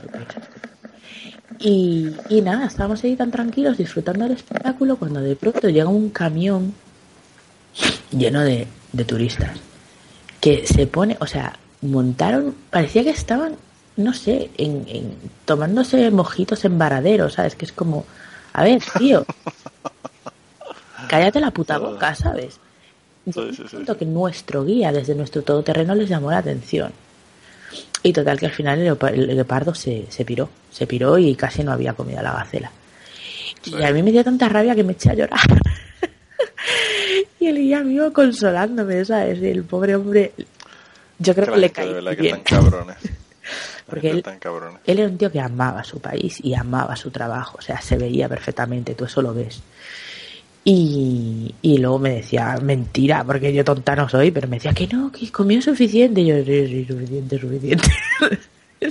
el hombre allí consolándome, pero yo estaba desconsolada de, de rabia, ¿sabes? Que, que, ¿Por qué cojones tienen que venir estos cabrones a joder a este pobre animal? Nosotros tuvimos unos, unos cabrones que les jodieron una cacería, unas leonas también se pusieron a pasar por el con, el todoterreno por el frente de ellos y los jodió. Cacería. De verdad. no puedo entenderlo. Vete al puto zoo, ¿sabes? Es que, o sea, si a ti lo que te interesa es ver un león cerca, vete al zoo. No, no, y, y no solamente eso, Blanca. La oportunidad de ver un animal cazando en, su, en su hábitat natural. Mira, nosotros dos de las cosas más flipantes que vimos allí en, en Tanzania fue un, una honeymoon de, de leones eh, ya nos íbamos, ya nos marchábamos de Serengeti esa mañana, nos marchábamos. Y de repente cruzamos así como un arroyuelo muy chiquitito y del otro lado estaba el puto paraíso terrenal. Había una charca, una charca grande, era como un estanque. Entonces era una zona súper verde porque había agua y estaba llena de aves, mogollón de aves, pero diferentes de todo, cigüeñas, flamencos, yo que sé, bichos que no sé ni qué son, mogollón de aves. Y había dos leones machos uno estaba separado, que debía ser el hermano, y otro que se estaba pareando con una hembra. Y estuvimos allí como un rato largo. Y se aparearon dos veces. ¿Y tú sacaste tu libro y te pusiste a leer? Sí, efectivamente. 50 sombras. Te pusiste a leer 50 sombras de Grey. Y, pero espera, que no termina ahí. En esto que vemos venir un, un joven macho de elefante, de estos que andan por ahí solitarios. Sí y el, el elefante que va viniendo a, beber, ¿no? Y está bebiendo, pero no le mola un carajo que estén allí los leones. Los leones pasando del elefante, pero vamos, como de comer mierda. Ellos a lo suyo. Y el elefante que tú lo ves que no está contento. y acercando a los leones. Y en ese momento está el elefante a 7, 8 metros de los leones. ¿Y tú has visto un elefante cargar? Sí. Es impresionante. Salieron los leones, pero vamos, o sea, cagando leches de allí. Fue súper flipante. Y fue como la mejor despedida que pudimos tener. Yo vi el, el, eh, eso en, en una eh, cuando cuando llegamos al Masai Mara, ¿verdad? Que fue el último parque que estuvimos. Eh, lo vi con unos eran con unos leones jóvenes. Era un grupo, sabes que los leones se van de su de su familia y se, se congregan varios machos jóvenes hasta que entran en edad reproductiva y entonces se separan y cada uno selecciona una, un área, ¿verdad? Con las hembras. Y, y el, el, elefante se encabronó. Tenía una cría y dijo, aquí yo no los quiero a ustedes. y los sacó para el carajo. Y ahí fue que yo me di cuenta que realmente hablan mierda de que el león es el rey de la selva, pero el rey de la selva es el elefante. Es el elefante, pero vamos. O sea, tú cuando ves un elefante que está ahí comiendo una acacia y de repente dice, esta parte no me gusta, yo quiero comer de lo de arriba y tira la puta acacia abajo. es como, mira, a mí no me cuentes cuentos, aquí quien manda es el elefante, es que es así. Y luego el otro, el otro, bueno, a ver, que eso todo fue una maravilla, pero estos dos momentos fue como estoy en una película. Eh, el cráter de Ngorongoro, para quien no lo sepa, es, un, es el interior de un volcán, una caldera de un volcán que se derrumbó hace milenios entonces la parte de arriba no está. Es como... Como milenios blancas y la Tierra tiene 6.000 años. pero fue al principio de todo. ok, cuando no estaba caminando por la Tierra. Fue como un gran, es como un gran cuenco, un gran plato de sopa. Y entonces ahí dentro hay toda clase de animales, hay muchísimos porque además hay muchos hábitats diferentes en un espacio muy reducido, hay un lago, hay bosque, hay sabana, y allí hay de todo menos jirafas. No sé por qué no hay jirafas allí, me lo, me lo habían explicado, pero ahora no me acuerdo. Total, que allí no hay jirafas. Pero hay rinocerontes, leopardos, leones, yo qué sé, de todo.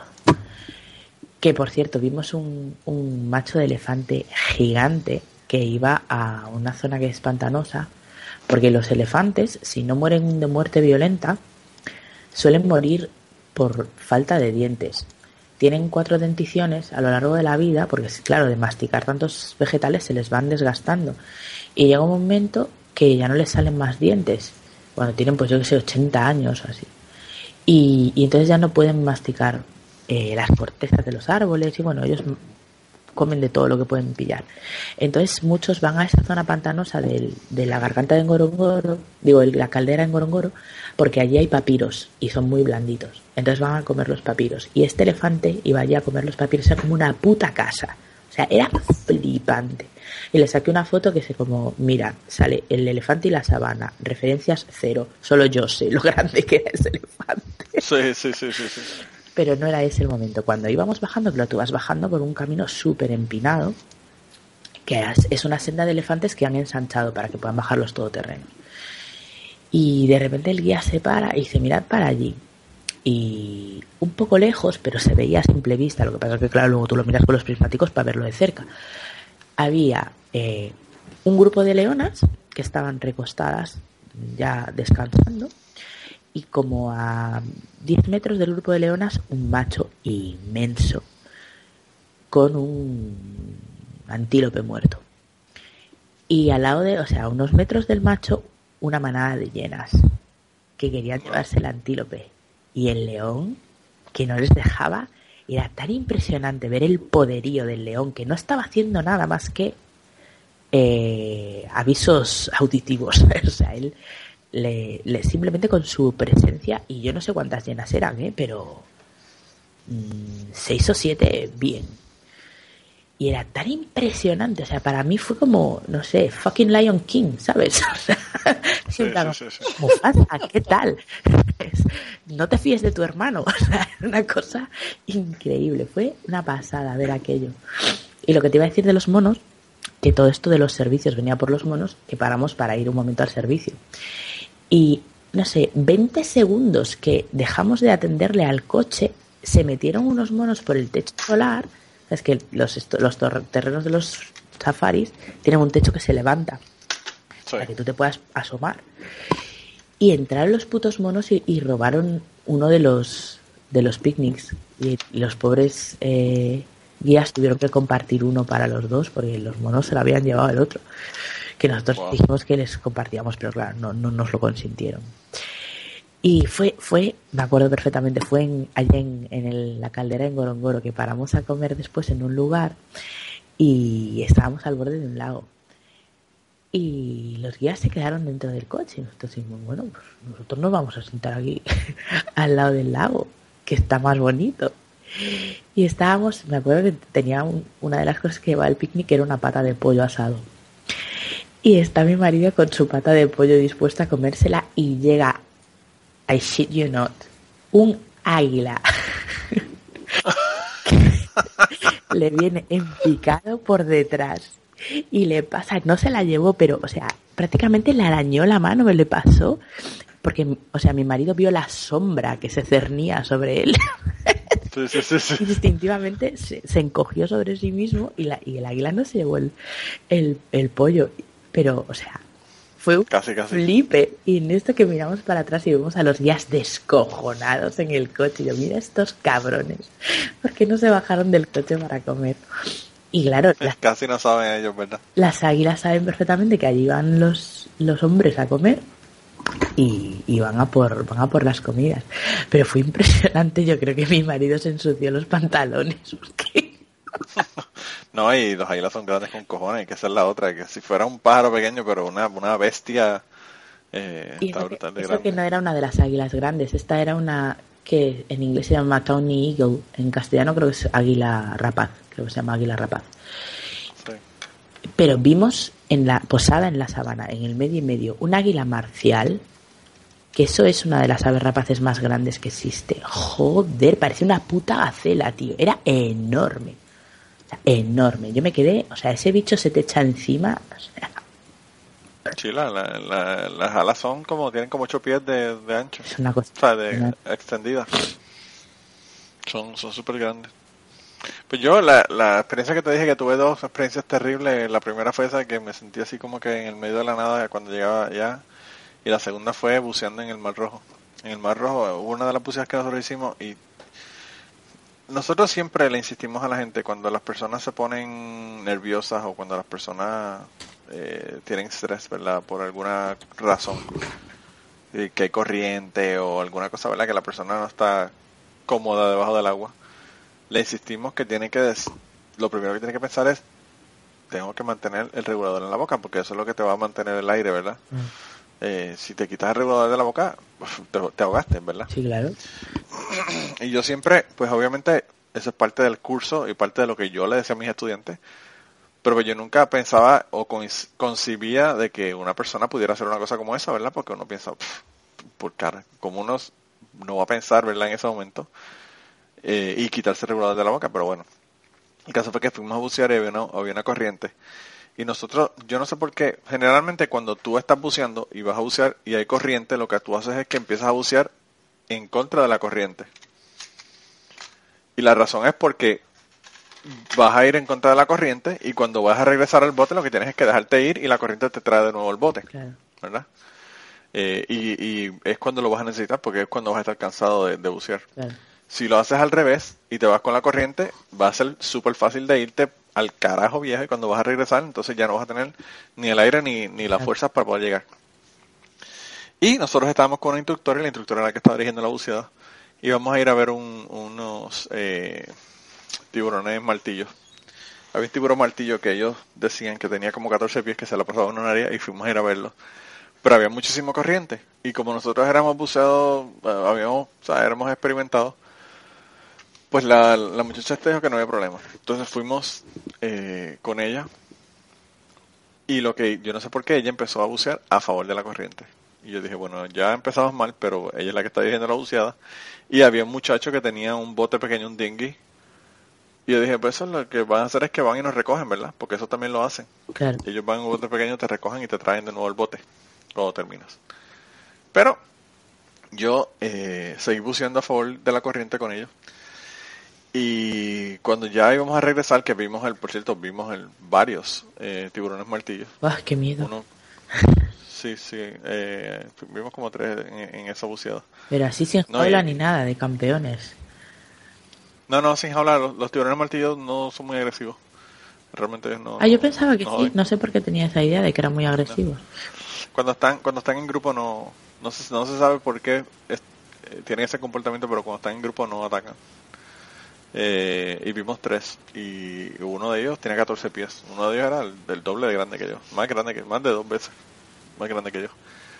Pero bueno, el caso es que los vimos eso y cuando empezamos a regresar, yo me doy cuenta de que está cabrón. Eh, no, no tengo fondo, porque en el lugar que estamos no había fondo, ¿verdad? Pero era tan, tan y tan y tan abajo que lo que tú ves era azul, no veías nada. Y yo estaba buceando, entonces no tengo ninguna referencia de cuán profundo estoy. Y sigo mirando y está, ya empiezo a cansarme eh, eh, para regresar al bote le hago señal a ellos de que de que paren, ¿verdad? Y me esperen porque ellos estaban más adelantados que yo. Y me doy cuenta de que estaba moviéndome hacia el bote, pero me estaba moviendo también hacia abajo. Y cuando miro el, el gauge, ¿verdad? Estaba en 140 pies de profundidad. Y se supone que para bucear regresionales el máximo son 120 pies. Eh, se supone que no, no pase más de eso. Ya estaba 20 pies por debajo de, de lo que se supone que es el límite de, buceo recreacional. Y bueno, dije, bueno, voy a empezar a subir, empecé a subir tranquilo, pero mientras más arriba tú estás, más fuerte es la corriente. Y bueno, llegó un momento que dije, yo no voy a llegar, no voy a poder llegar al bote de nuevo. Y moví la mano y me agarré el regulador. Cuando agarro el regulador para quitármelo de la boca, me doy cuenta y digo, ¿qué carajo yo estoy haciendo?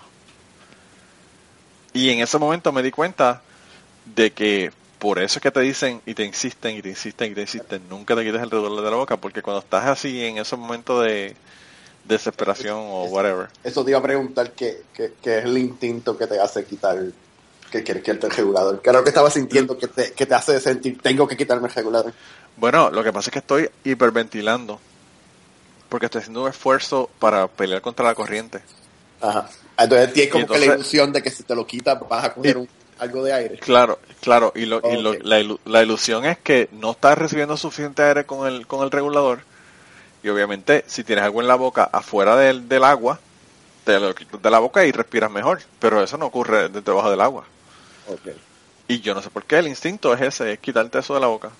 Es que lo de los instintos es una cosa increíble. No, y está cabrón. Y, y, el, y el asunto es que llegué al punto de agarrar el regulador con mi mano. No me lo quité de la boca porque ahí me di cuenta, pero dije, ¿qué yo estoy haciendo? Y entonces le hice señal y subí.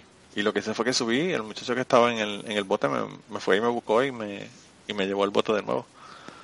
Pero yo no iba a llegar al bote jamás. Yo no iba a llegar al bote. Y ellos tampoco llegaron, tuvieron que buscarlos también.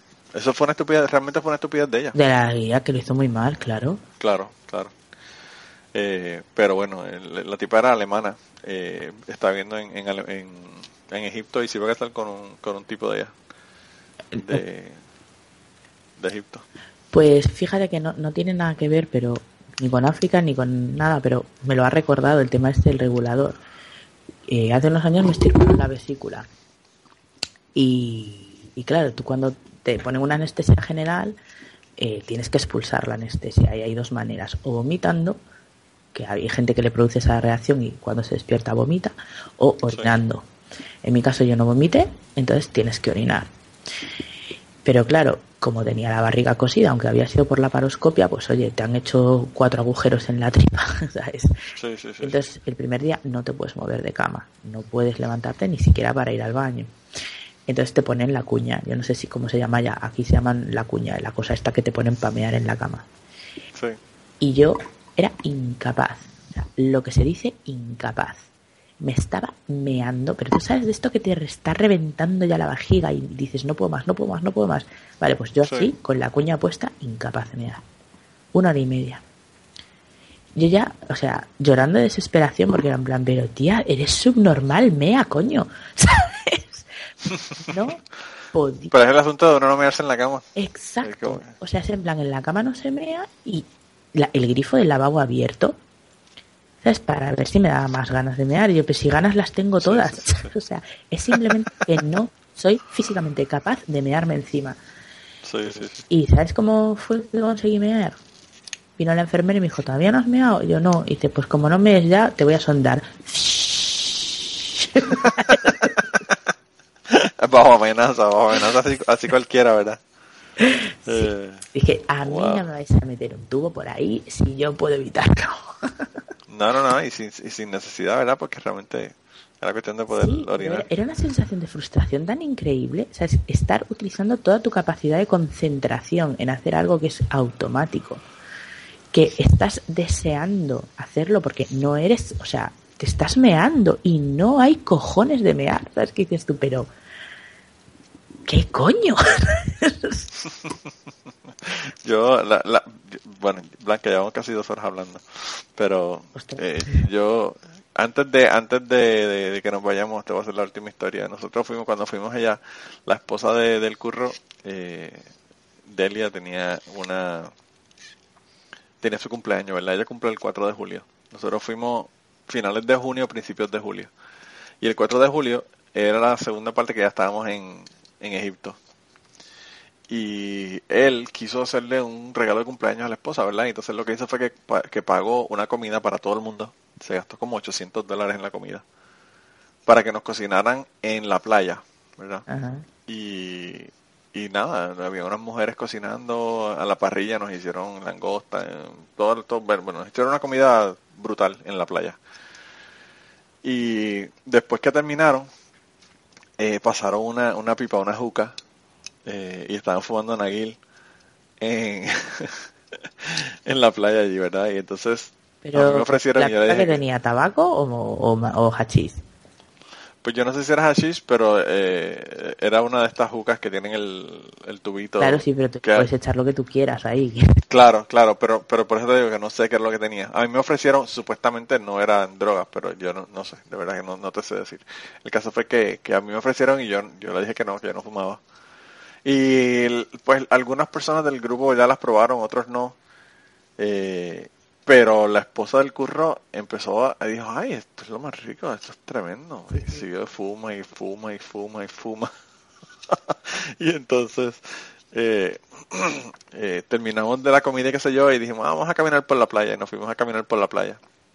Y cuando íbamos pasando por el frente del, del cuarto de donde estaba el, curro y la esposa, ella dice, ay, tengo que ir al baño. Vengo ahora, voy a ir al baño. Eh, sigan caminando que yo yo los, yo los, los, los, los alcanzo. Y se fue para el, para el, para el baño y nosotros fuimos, seguimos caminando, llegamos a estaban las sillas de playa, nos sentamos y estuvimos como tres horas hablando y la mujer no llegó. Y entonces yo le digo al curro, oye, chécate, chécate a tu esposa a ver qué pasó porque puede que ella no, que no tenga problemas o algo, no sé. él dijo, no, no, ya, sí yo la conozco, yo sabía que ella cuando ella, cuando ella se fue, ella no iba a venir. Ella lo que estaba probablemente cansada y se acostó a dormir. Ya, ok, perfecto. Y cuando nos levantamos al otro día por la mañana, esa mujer estaba como si le hubiesen dado una carga de palos. Y entonces eh, nos dijo que, que, lo que pasó fue que llegó, llegó al, baño y empezó a vomitar y estuvo vomitando toda la noche. Ostras. Y entonces el, el curro encabronado porque dice, puñeta, yo te, yo te compro una comida de, de cuatro pares de cojones y vas y la vomitas en, diez minutos después de haberte la comido.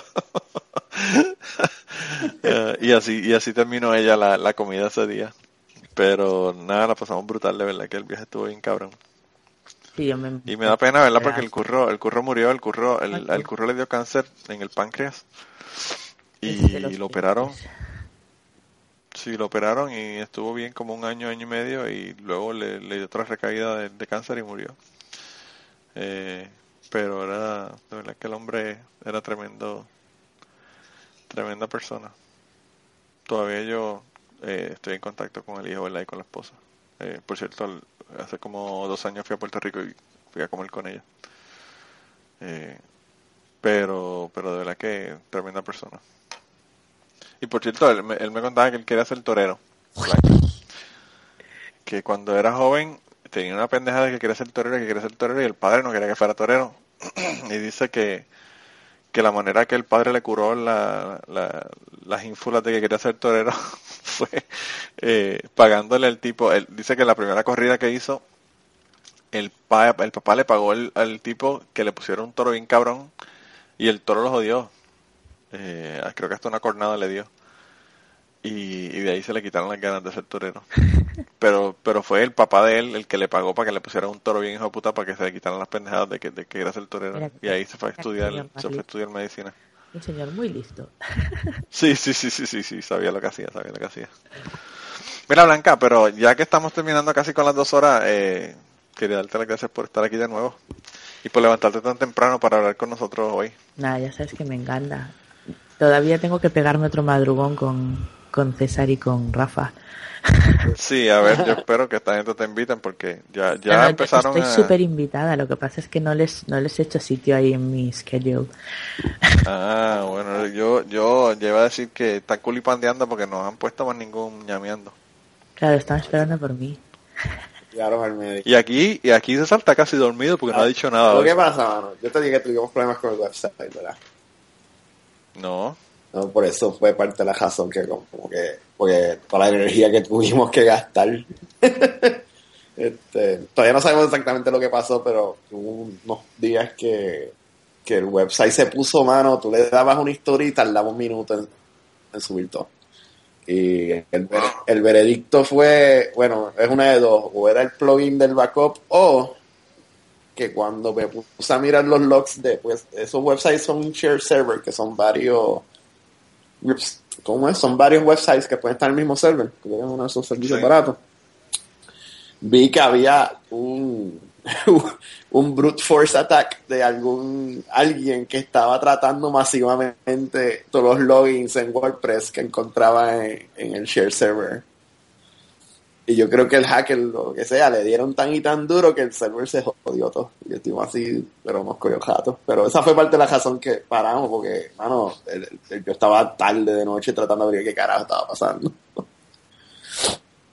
Este, pero ya se arregló, ya se arregló. Este, parece que ya, lo que sea que era, pues pararon. Pero volvemos, volvemos. Lo que pasa es que pues, perdimos mucha energía en eso. Bueno, pues esperemos que sí, porque yo quiero ir la blanca con ustedes. Digo, ustedes también, ¿verdad? No, no, no se vayan a sentir mal ahora de que, a quien quiero ir es a Blanca, ¿verdad? Pero... Aquí el problema es que, que mano, es Trump, Trump, Trump y queremos buscar un tema distinto. No, mano, pero es que eso hasta que no, hasta que no se acaben las elecciones, ese va a ser el tema definitivo. No va a haber más nada. a menos que Blanca no tenga un tema nuevo de allá de España. Ah, no, en España tienen temas con cojones. Uh, sí, estamos sin gobierno desde diciembre. Imagínate. Eso suena de alguna forma mejor a lo que tenemos.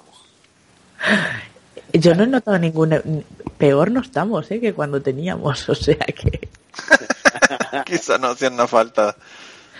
Quizá no, no, no, no hacen falta, definitivamente. Yo eso siempre le he pensado que no hacen falta, pero bueno. Eso, esos son otros 20 pesos. Pero de todos modos, Blanca, eh, quería darte las gracias por haber amanecido y estar con nosotros. Y yo creo que lo vamos a dar por aquí. Yo creo que, no sé, yo creo que lo voy a poner en, una, en un solo en un solo episodio. Coño, dos horas, eres bravo.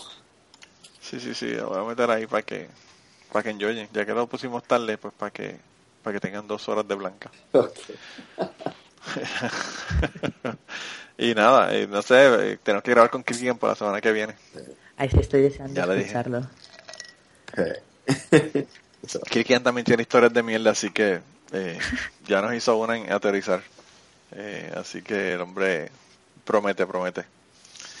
y nada, gente, pues nada, nos vemos entonces la semana que viene. A Blanca te veo en dos semanas, porque yo la semana que viene no vamos a tener la aterrizar, pero en la de arriba nos vemos entonces y, y nada, nos, nos hablamos por allá. Ahora, vosotros a dormir y yo a trabajar. Chao. Chao. Y antes de terminar el podcast, queríamos recordarles que el logo del podcast nos lo hizo Raúl Arnaiz. Muchas gracias a Raúl por el logo. Sus trabajos los consigues en homedecomic.com. Y la canción del podcast está cantada por Maida Belén. Eh, la guitarra la toca Rafi Lin. El 4 lo toca Kike Domenech. A Maida Belén la consigues en Maida underscore Belén en Twitter. A Rafi Lin lo consigues en Rafi Lin Music Rafi con doble F. Y a Kike Domenech lo consigues en Kike Domenech, con Q las dos. Gracias por permitirnos usar la canción para el podcast y nos vemos la semana que viene.